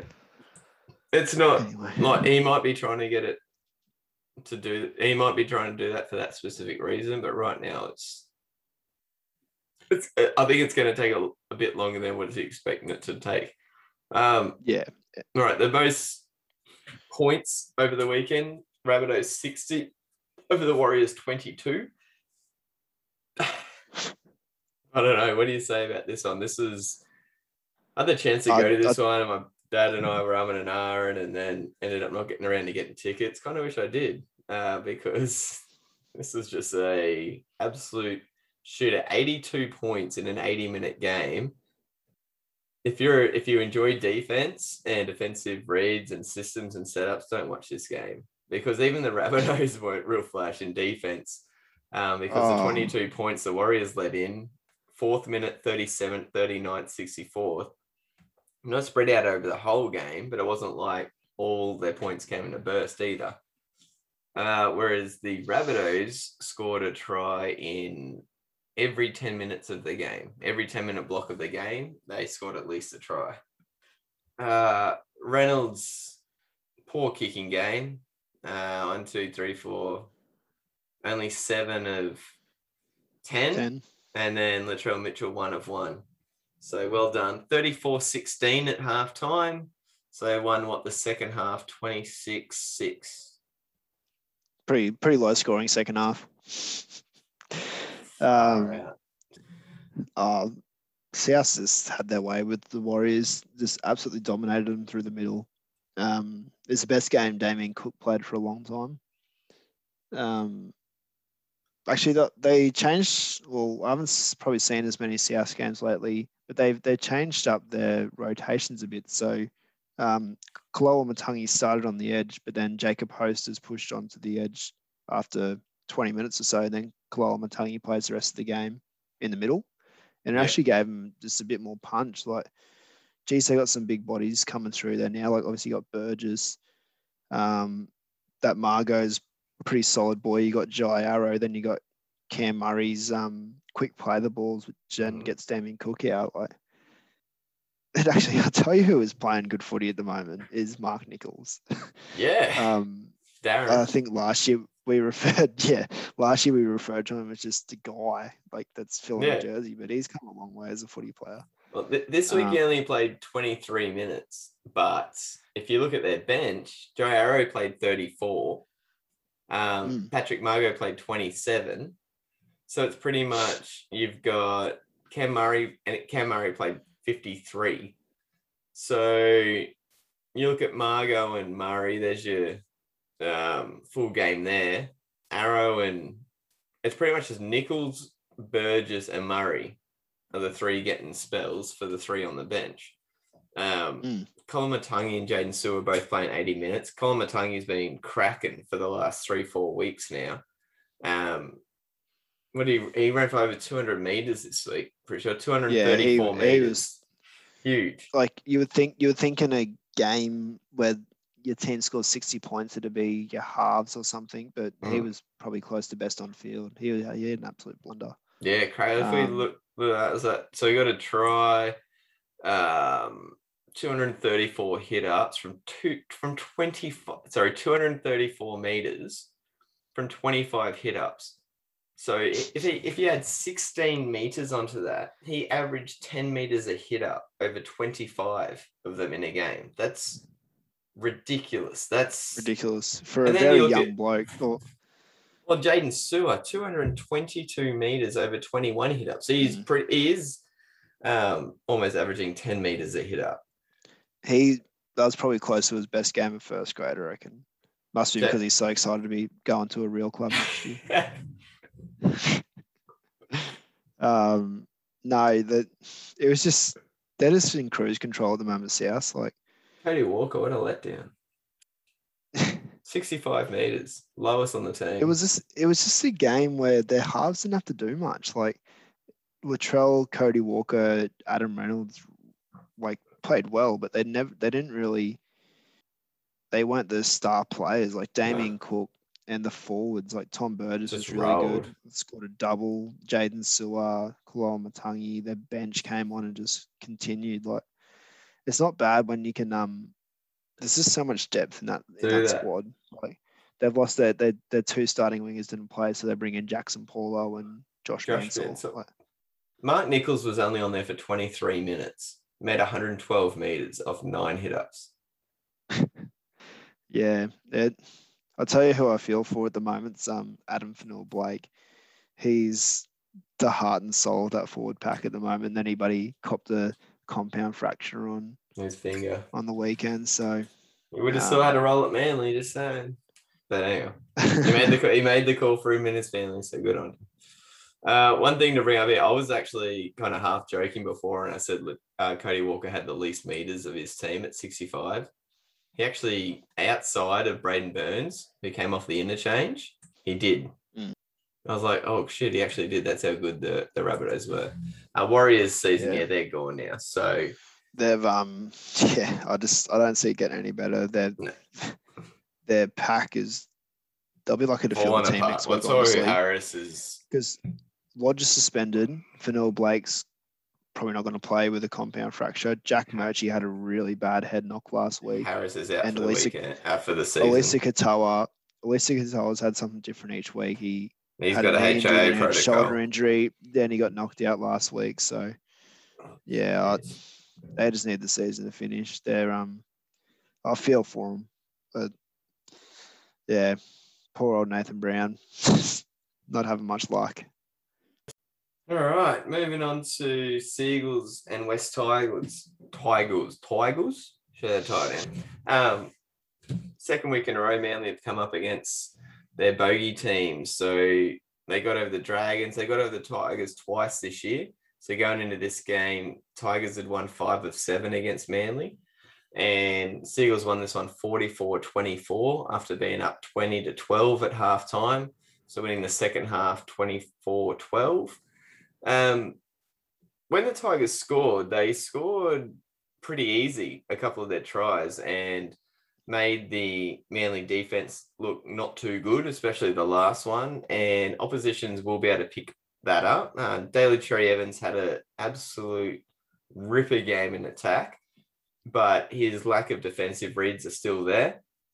Uh, the Kelma try at the end showed that but on the attacking side of things, um, shows just how valuable he is to this Manly side and how good a player he is still, um, and the longevity he's holding on to. And I actually use this game. I'm teaching, I'm coaching the girls rugby again at school, and we're looking at uh, we play tens. So we're looking at a lot of one-on-one defense and the importance of getting your body in front of the opposition. And then when you do move up at a team, not over committing either in any direction. And the Morgan Harper try in the 64th minute and the Cherry Evans try in the 67th minute were perfect examples to showcase to the kids. The Morgan Harper one, the second rower, the center, the half, and the wing all had eyes for the ball from dummy half all the way onwards. And by the time they'd looked up, Morgan Harper was already going through a hole. They'd all undercommitted out wide and focus on the ball. So they tried to rectify it. Next time the Seagulls are down there, exact same setup. They all overcommitted to the outside back. So Cherryman just stepped and ran through the line.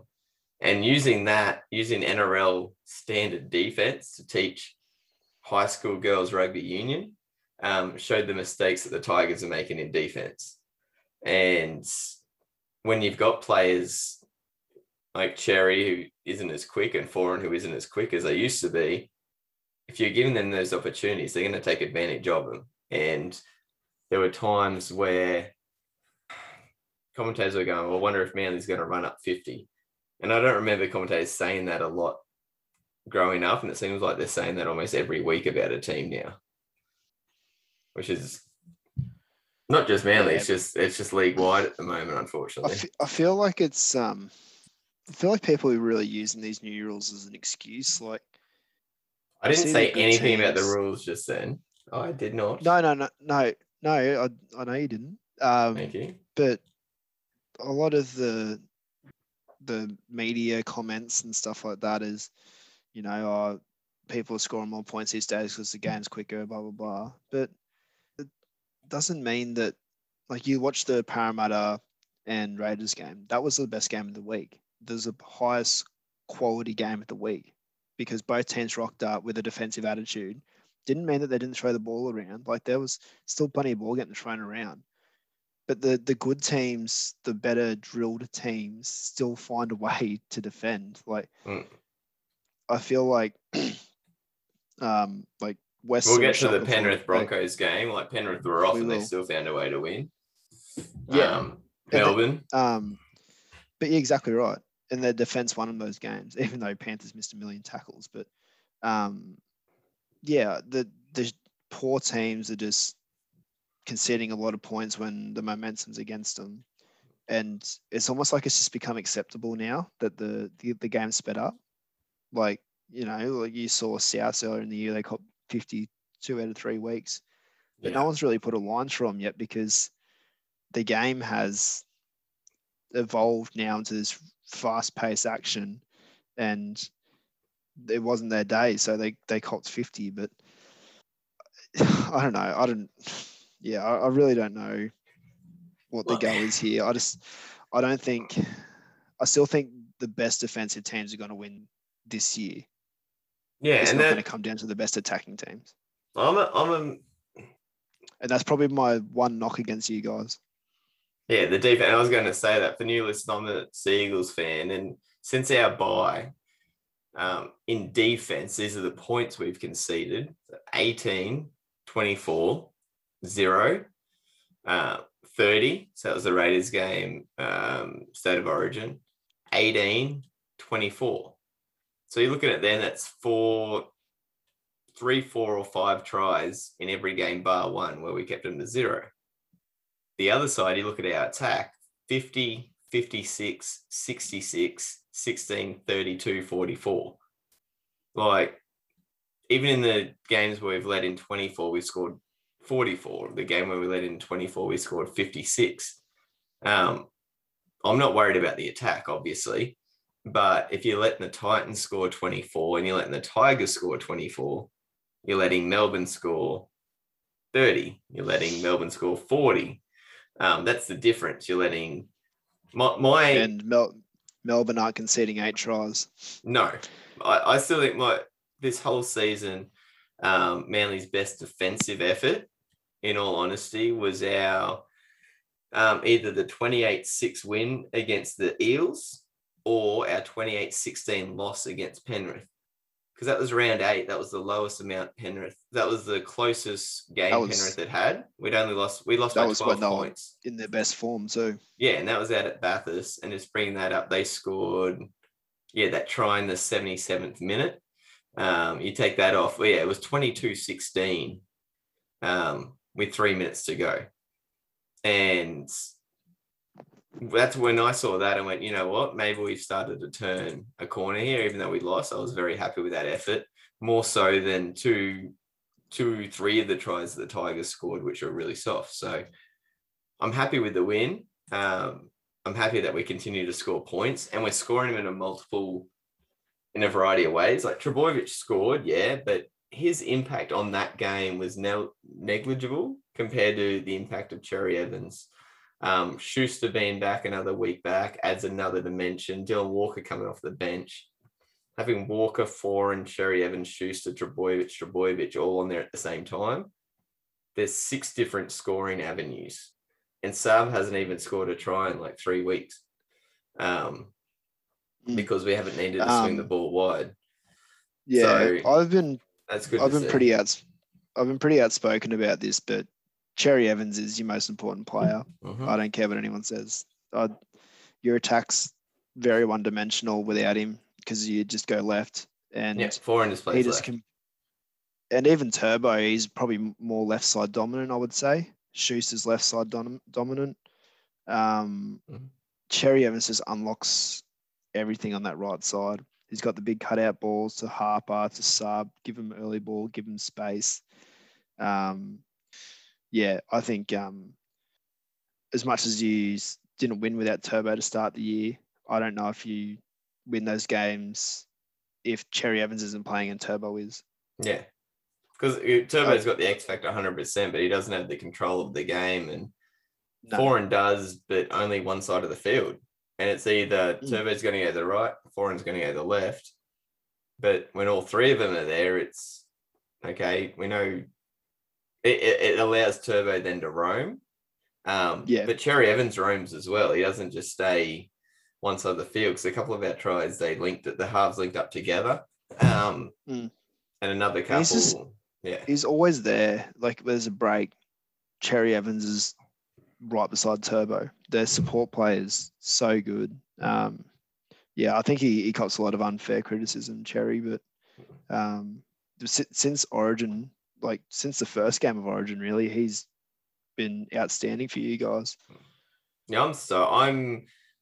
This is like the all the sappy shit, but I I don't want anyone else at Manly captaining the club because what I love to see is when he scored his try at the end of the game, Schuster running in, just like getting in, giving the big hugs, and then uh, when he put Harper through the score, like he Cherry Evans like the first one there, first one, the biggest smile out of everybody. He's jumping on everybody.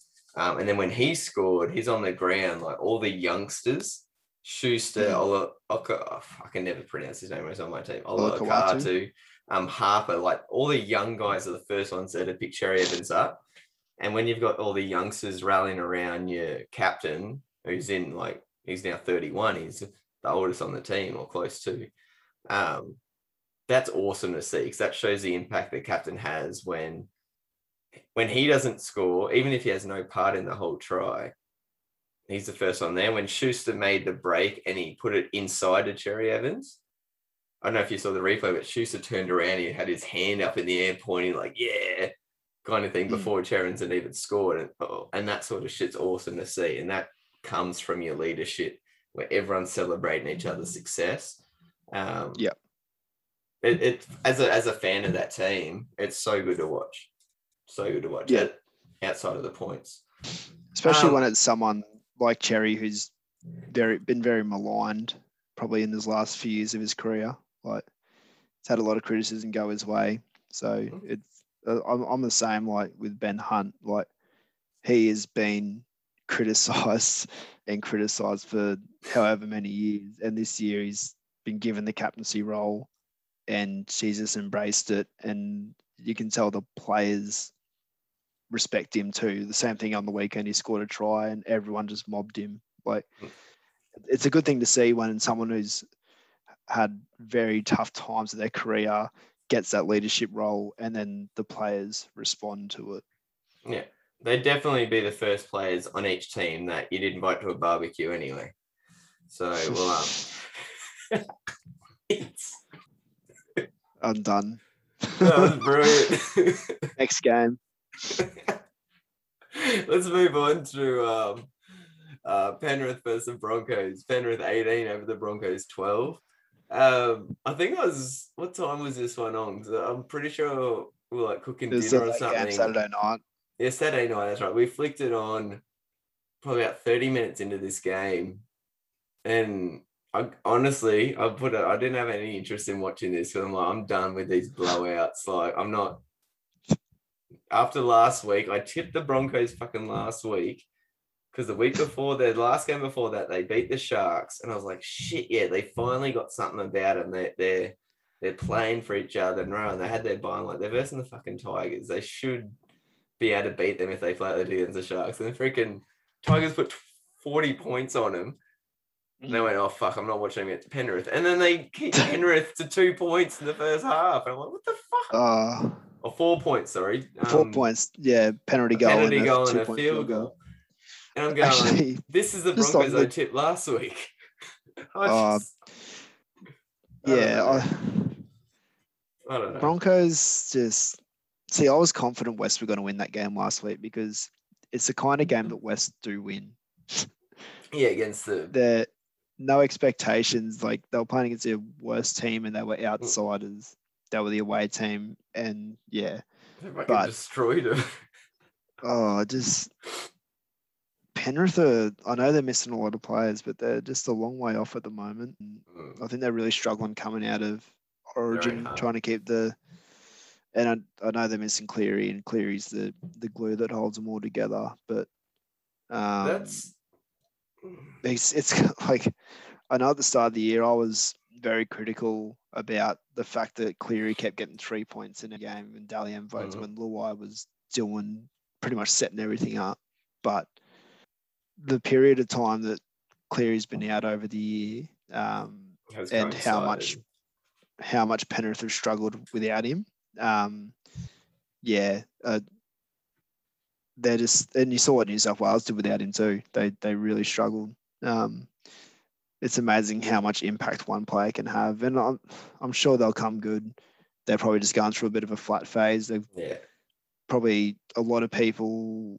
Well, the majority of their players were in their first Origin series, well, especially first Origin series midway through a year and having to back up. So Yes, and that's what we I talk about. get- This is the they're young, so can they back up what they did last season? They're gonna have to go through Origin the Mm. first time, and just looking They're through their been- team list, they were full strength I on was the say weekend that- outside of Cleary. out of Yeah. Oh, and Koroisau. But but even Koroisau this year, he hasn't had the impact he's had, and and correct me if I'm wrong, his average minutes have been low, and they've been splitting it between. Even if Mitch Kenny hasn't been on the bench, they've been finding And ways Tyrone to May. give him a break. Yeah, Tyrone May, like he hasn't been Mm. the go-to dummy half that he's been in previous years.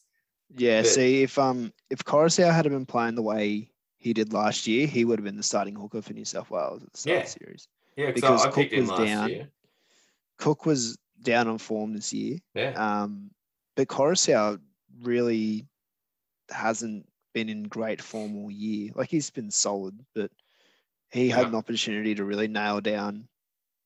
Like if he, yeah, like I said, if he had been playing as well as he was last year, he would have been starting hooker for the first Origin. Mm, he took Um, the he he took was- the origin opportunity to nail down something and just oh mate, I, footy players just need to stop thinking with their little head, eh? Just Take that, Wayne. Bennett. But- uh, um, but yeah, it's just yeah, they're very flat Penrith. I know they're up 18 0 but they were really forced to to work for it. Mm. Um, they missed something like 66 tackles or something like that. Like what? for yeah, have a gaze. Completion rate was seventy nine percent. They got they had ten less runs than the Broncos, but ended up running for more meters. 69 missed tackles. Whoa! And just watching some of the the two tries that the Broncos scored were especially the Bullimore one. He ran straight through uh, Fisher Harris and Dylan Edwards. And thirteen Um, errors. Yeah, they're just getting a bit bit loose in the middle. I don't know if it's because their forwards are getting a bit tired or what it is, but um, And yeah. This Well, also paints a picture for the Broncos as well. Like Broncos use all their interchange, Penrith use seven, but Penrith 13 errors and 69 missed tackles, and they still win. Um, yeah, I've never seen. I've never seen. I think they set a record for most missed tackles in a game, unless that was just for this year. But um, And all the other I've never seen stats aren't, aren't like dummy passes, 38 to 5. Does that mean like actually dummy and run or passes? I, I I've no don't, I've never got that stat. Couldn't tell you. It's what a have no stat. It's so dumb. Um, but all the other Um, stats are very. I'll kick return meters is a bit of a difference, but outside of those two that we've already talked about, there's really not much difference between the stats. And Broncos had Hmm. ten percent more completions, oh, like about sorry, ten percent more possession, and still lost 18-12. So it shows how far away the Broncos are when one of the top teams, literally stats wise, anyway, give you a game on a platter. Um, Yeah, I guess the the big talking point out of this game is the sin bidding. Yes, a Flegler. Your thoughts? Whether it shouldn't have been sin bin or send off? I'm old school. Um, I understand the whole point of it, um, but oh, to me, it's a sin bin as opposed to a send off because I, for me, for it to be a send off, I I have played enough, watched enough footy where you can really tell when there's malice in a tackle and when there's not. My first reaction to seeing that was his first thought was to come across to try and stop the try by going up high to rut the ball. Um, Yep. He wasn't coming across to try and smack him in the head. To It me, that's the arm. no. That's yeah. To me, that's the incidental or accidental contact. Um, but because he did hit him flush and it was on the chin, yeah, hundred percent sin bin. I'm happy with that. I'm much more happy with that as a sin bin than a lot of the other ones that have been sent to the sin bin where they shouldn't have been, like the Kobe Hetherington getting sent off the other week, and that got overturned, that- obviously. Um, I think this was the right call. I'm happy. I was happy for it not to be a send off. If it had happened against my team, I'd stick by that. I'd be happy for it not to be a send off because if I my team's on the the try frus- line, I'm The thing that frustrates me though is, I know Magic Round was a big crackdown, right? But you can't just decide one week that something is re- is equal to a send off one week, and then eight weeks down the track, you're like, oh, we've done our big crackdown now it's worthy of a sin bin Yeah. because it affects. It, it's we're essentially playing under two lots of different two sets of different rules, and that's that's the issue. Like Yeah. so, we we copper a guy sent off ten minutes into a game against Melbourne and get beaten by thirty, or the yeah, that um, Philly Mayono one. Which wasn't And it wasn't a swinging yeah, arm. He was- was yeah. coming over the top of his shoulder to try and wrap the ball as well. Um, That wasn't anyway, send and then Josh Pap- Josh Papali'i was a shoulder to the chin. He got sent off. And what happens if dogs hold on and win that game like they should have, and Canberra miss out on the finals by two points, but then eight weeks down the track, the same thing happens, and the guy gets binned instead of getting sent off. Like Yeah. it's just there's just too much inconsistency when it comes to this, and it fucking frustrates me. Hey man, lucky it's Um, not a national competition with millions of dollars on the line and people's careers at stake. Um, yeah, and look, I'm I'm with you. I thought it was a sin bin because there's no intent. It's not. It's it's not a swinging arm. It's just an arm coming over the top to try and wrap a ball. and it, it's He's just got him very flush. And yeah, he's got a big chin. Not nothing on Cleary's. It's it's the big head still. Um, yeah, You're gonna hate this, but this is kind of like a feel good story of the weekend. Toby Sexton making his debut for the Titans and having a decent game, we'll call it. Um, He was getting solid. a try Like, on he did what he- debut, did what five of five conversions, uh, replacing Jamal Fogarty with that hand injury. Titans 32 over the Dragons 10. Um, another game dropped at home by the Dragons. Um, Yeah, I one- no, love- one- love playing Gold Coast. Love playing Gold Coast at their home stadium. Yeah, this is at the Gold Coast, of course. That's the reason we lost. Yeah, that's what it is. ben Hunt, your man, uh, getting across for a try in the 18th minute. Um, Jack Bird kicking one of two conversions, and David Fifita getting across the stripe. And I did see a, something that jumped out to me, and I I shouldn't have been taken back by it. And I know Jarrod's been very critical of him and boom or bust and that sort of stuff. He's 21.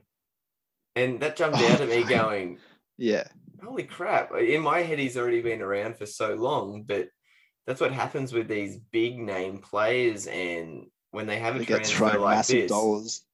and you think because they're just you hear their name so much, you sometimes automatically think they've been in the league for four or five years. He's another four years away from reaching his peak and and Mm. balancing the speed of the game and his defensive reads and all that sort of stuff. People got And, also and I go, oh shit, yeah, defense is way harder to learn than attack. And at 21, he's the face of a franchise, basically. And he's going to have his ups and downs. And that just, as someone who goes on here and is a talking head and talks about league, I just went, oh, that's something I've got to remember every now and then.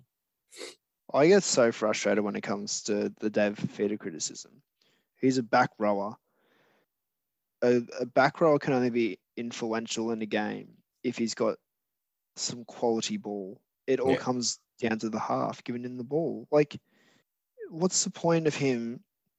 Oh, he needs to get involved in the game, so go take a carry in the middle where you're running at four blokes and then get put off, put on your back. Like, that's not what he's in the team To do. Like Latrell Mitchell. Latrell Mitchell is in the team to go down the attacking end and chime in and set up tries. Yeah. Dave Fifita is in the team to, yeah, take the odd carry coming out of your end, but he's in the team in the attacking red zone, give him the ball, and he makes something happen. Yeah. That's the kind of player he is. They, oh, it just it just frustrates me. Oh yeah, send him in the middle. You watch him in Origin, like whenever he's put in tackles where people are getting off the line in numbers, he's useless. Give him Mm. early ball. Get it. They did that to us on the weekend. Get They got him one on one with with Cody Ramsey, Ben Hunt. Like it's just a mismatch. Yeah. And that comes down to the rest of their forward pack getting on the front foot and then the halves being able to get him the ball. Yeah. There's only so much a back row can do. He can't be the one getting it first receiver. He's the one that should be getting it in the better position from his half. Yeah, I'm I'm fine with that. And then not all second rowers are those um, line running crash ball sort of players. You've got some of the other ones that are a bit more uh, handsy, like your um, John Bateman when he was here. He could run a crash line if he needed to, but if you gave him the ball late, he could also then spin it on and put someone through a gap. And you play to your player's strengths. Uh, Bateman had a better defensive all round game, but he was also 26 or whatever he was when he was out here, not 21, five more years of experience. So that'll come. Mm. Uh, Jarrod Wallace what, getting the- a double. And still, whew, look at that. I felt bad letting. Um, I felt bad last week letting Josh McGuire score against us, and then you guys let a double in again by Wallace. Fucking hell. Oh, mate, I, I pretty much every other player in the game on for first try score, and then fucking Jarrod Wallace scores. Um, I'll tell you, we we were actually up for the game early. Um, we were down eight six, and it was really David Fifita's injection that really broke the game open. Like Titans had a few sets on our lines, but they didn't look like scoring. Bar that one kick where Cody Ramsey spilt it and Wallace picked it up and scored, but it wasn't until Fifita came on and he just started isolating us on an edge, and then Titans just rolled forward after that, and we just couldn't wrestle the momentum back, and we just kept inviting them down our end.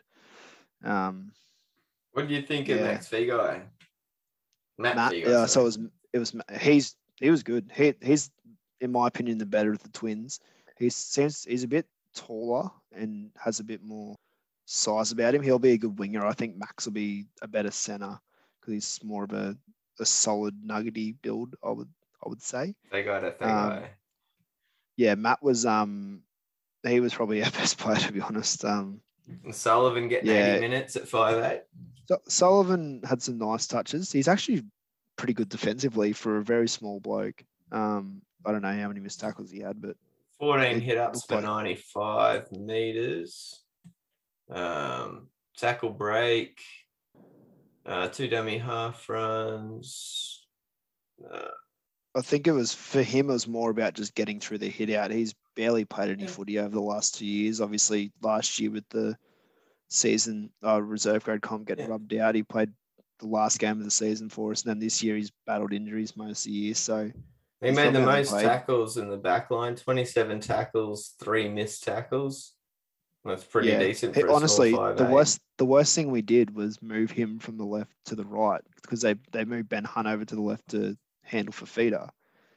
And Ben Hunt's tackling style doesn't really match tackling Fifita because he goes high, Yeah. whereas Sullivan goes low. So he's probably more and he gets off the line. So I think that was probably an issue there. Cody Ramsey was really found out at center.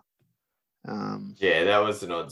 Well, it's not an odd selection. Your, your hands are a bit tight at the moment. Um, yeah, extremely. Um, yeah, look, I just don't know. say- yeah. For for a game like if they were full strength, you'd expect um, Dragons to be closer, but um, Titans pretty much Oh. them all game. we've just there's something bubbling away underneath the surface. Like we we haven't been right for a long time. I don't I don't know what happened to that team from round five where we absolutely pumped Parramatta because we just haven't been the same team since. Um, yeah, it's just we just lost any physicality, any attitude. We're just not going after the game anymore, which um really annoys me Just, because that that is just comes down to attitude.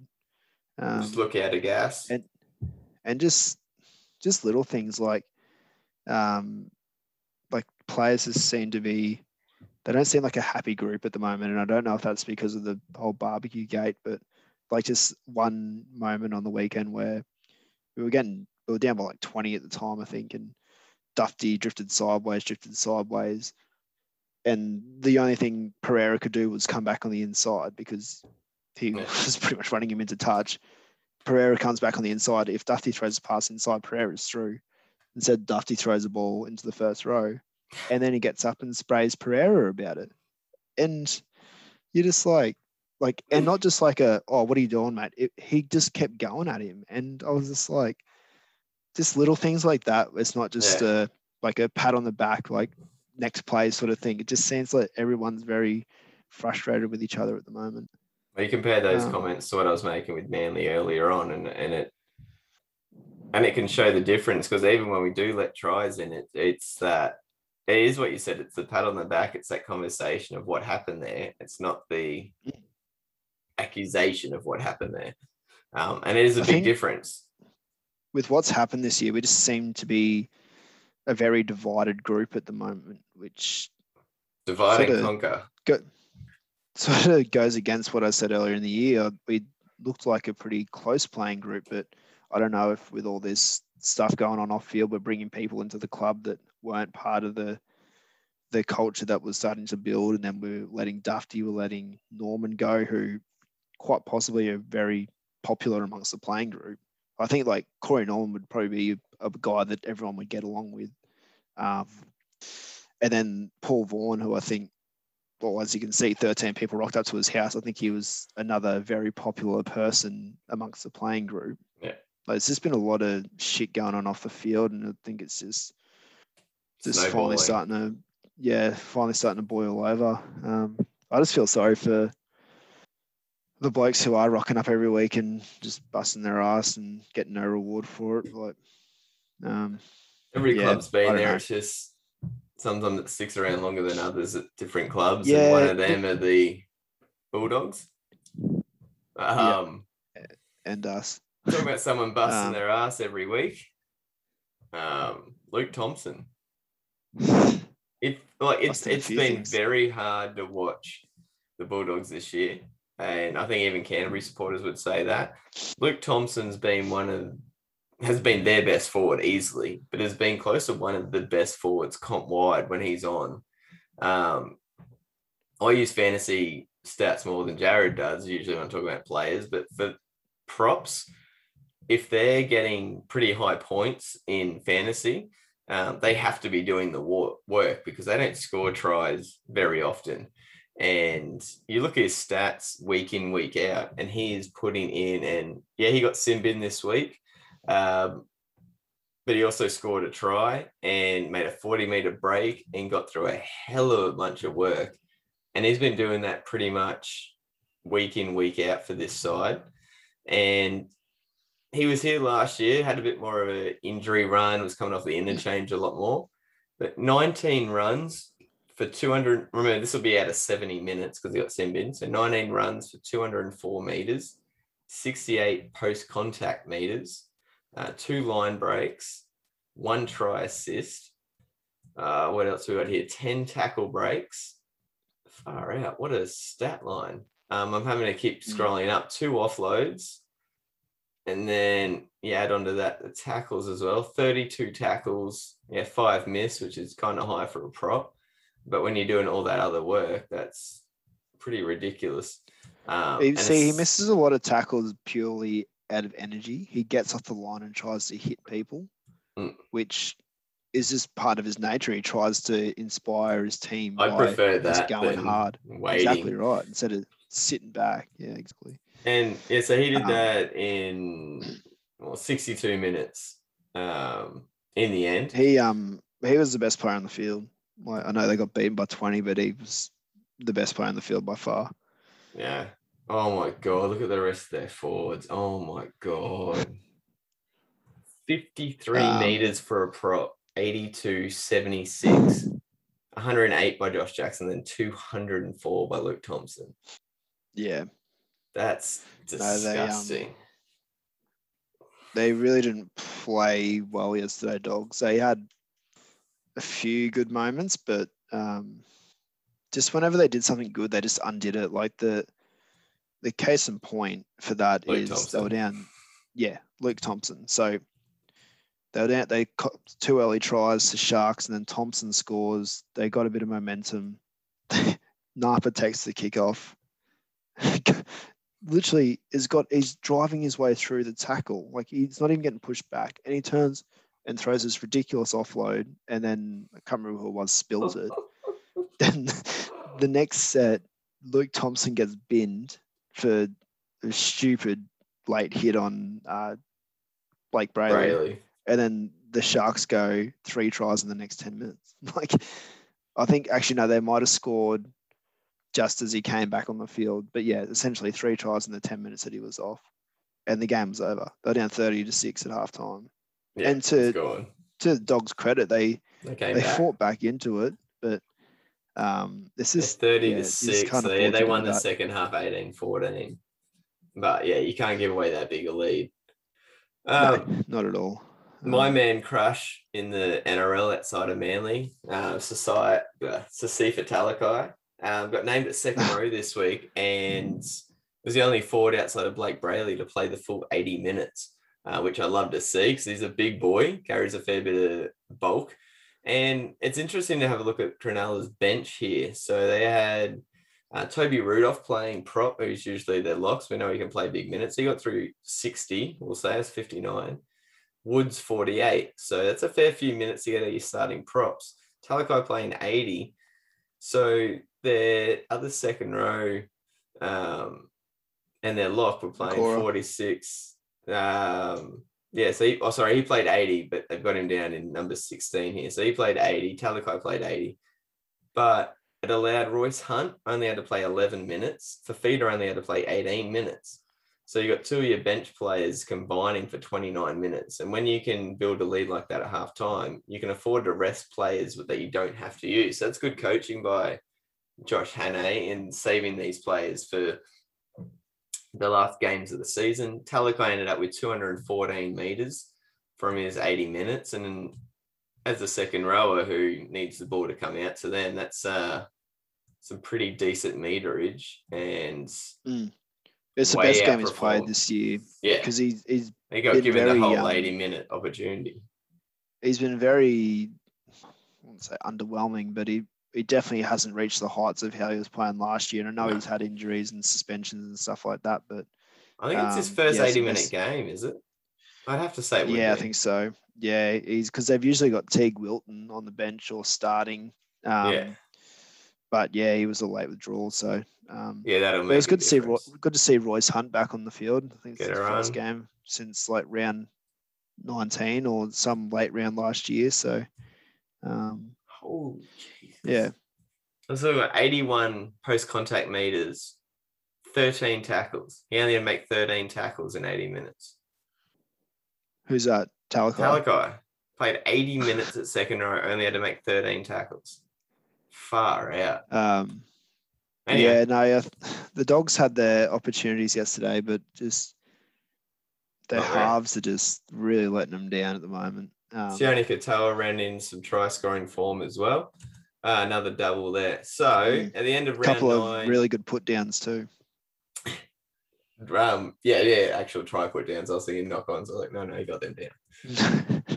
Um, so after 19 games, so yeah, six to go.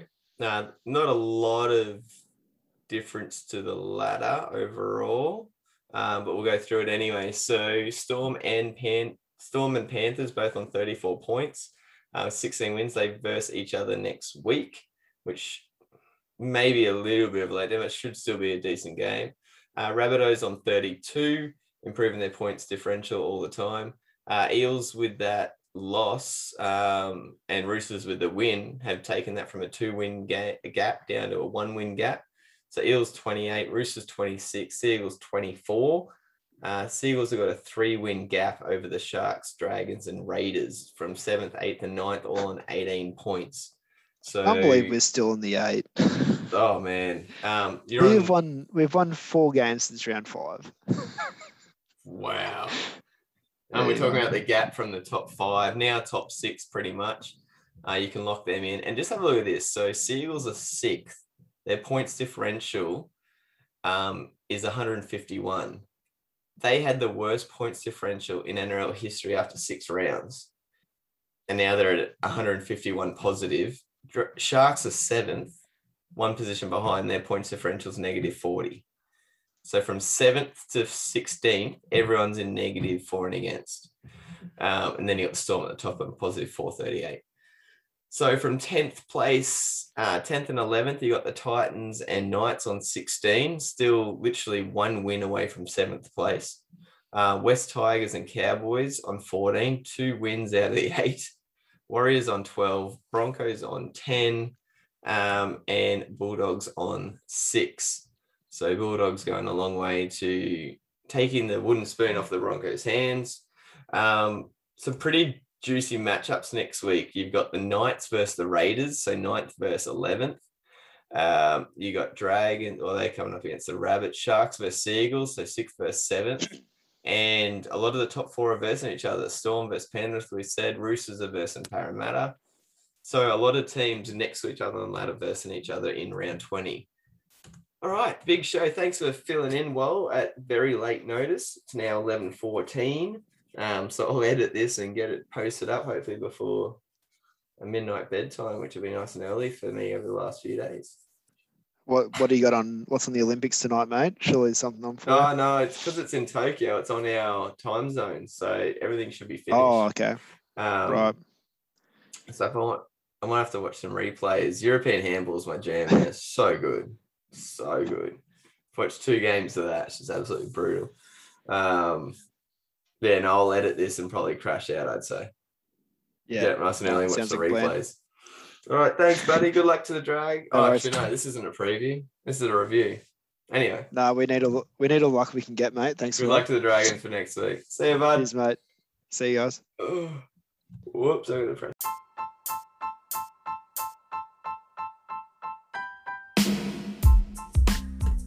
Thank you for tuning in to Six Again. Connect with the show on Twitter, Instagram, and the Six Again website. All links via the show's bio. Be sure to check out Adam's craft beer choice of the week.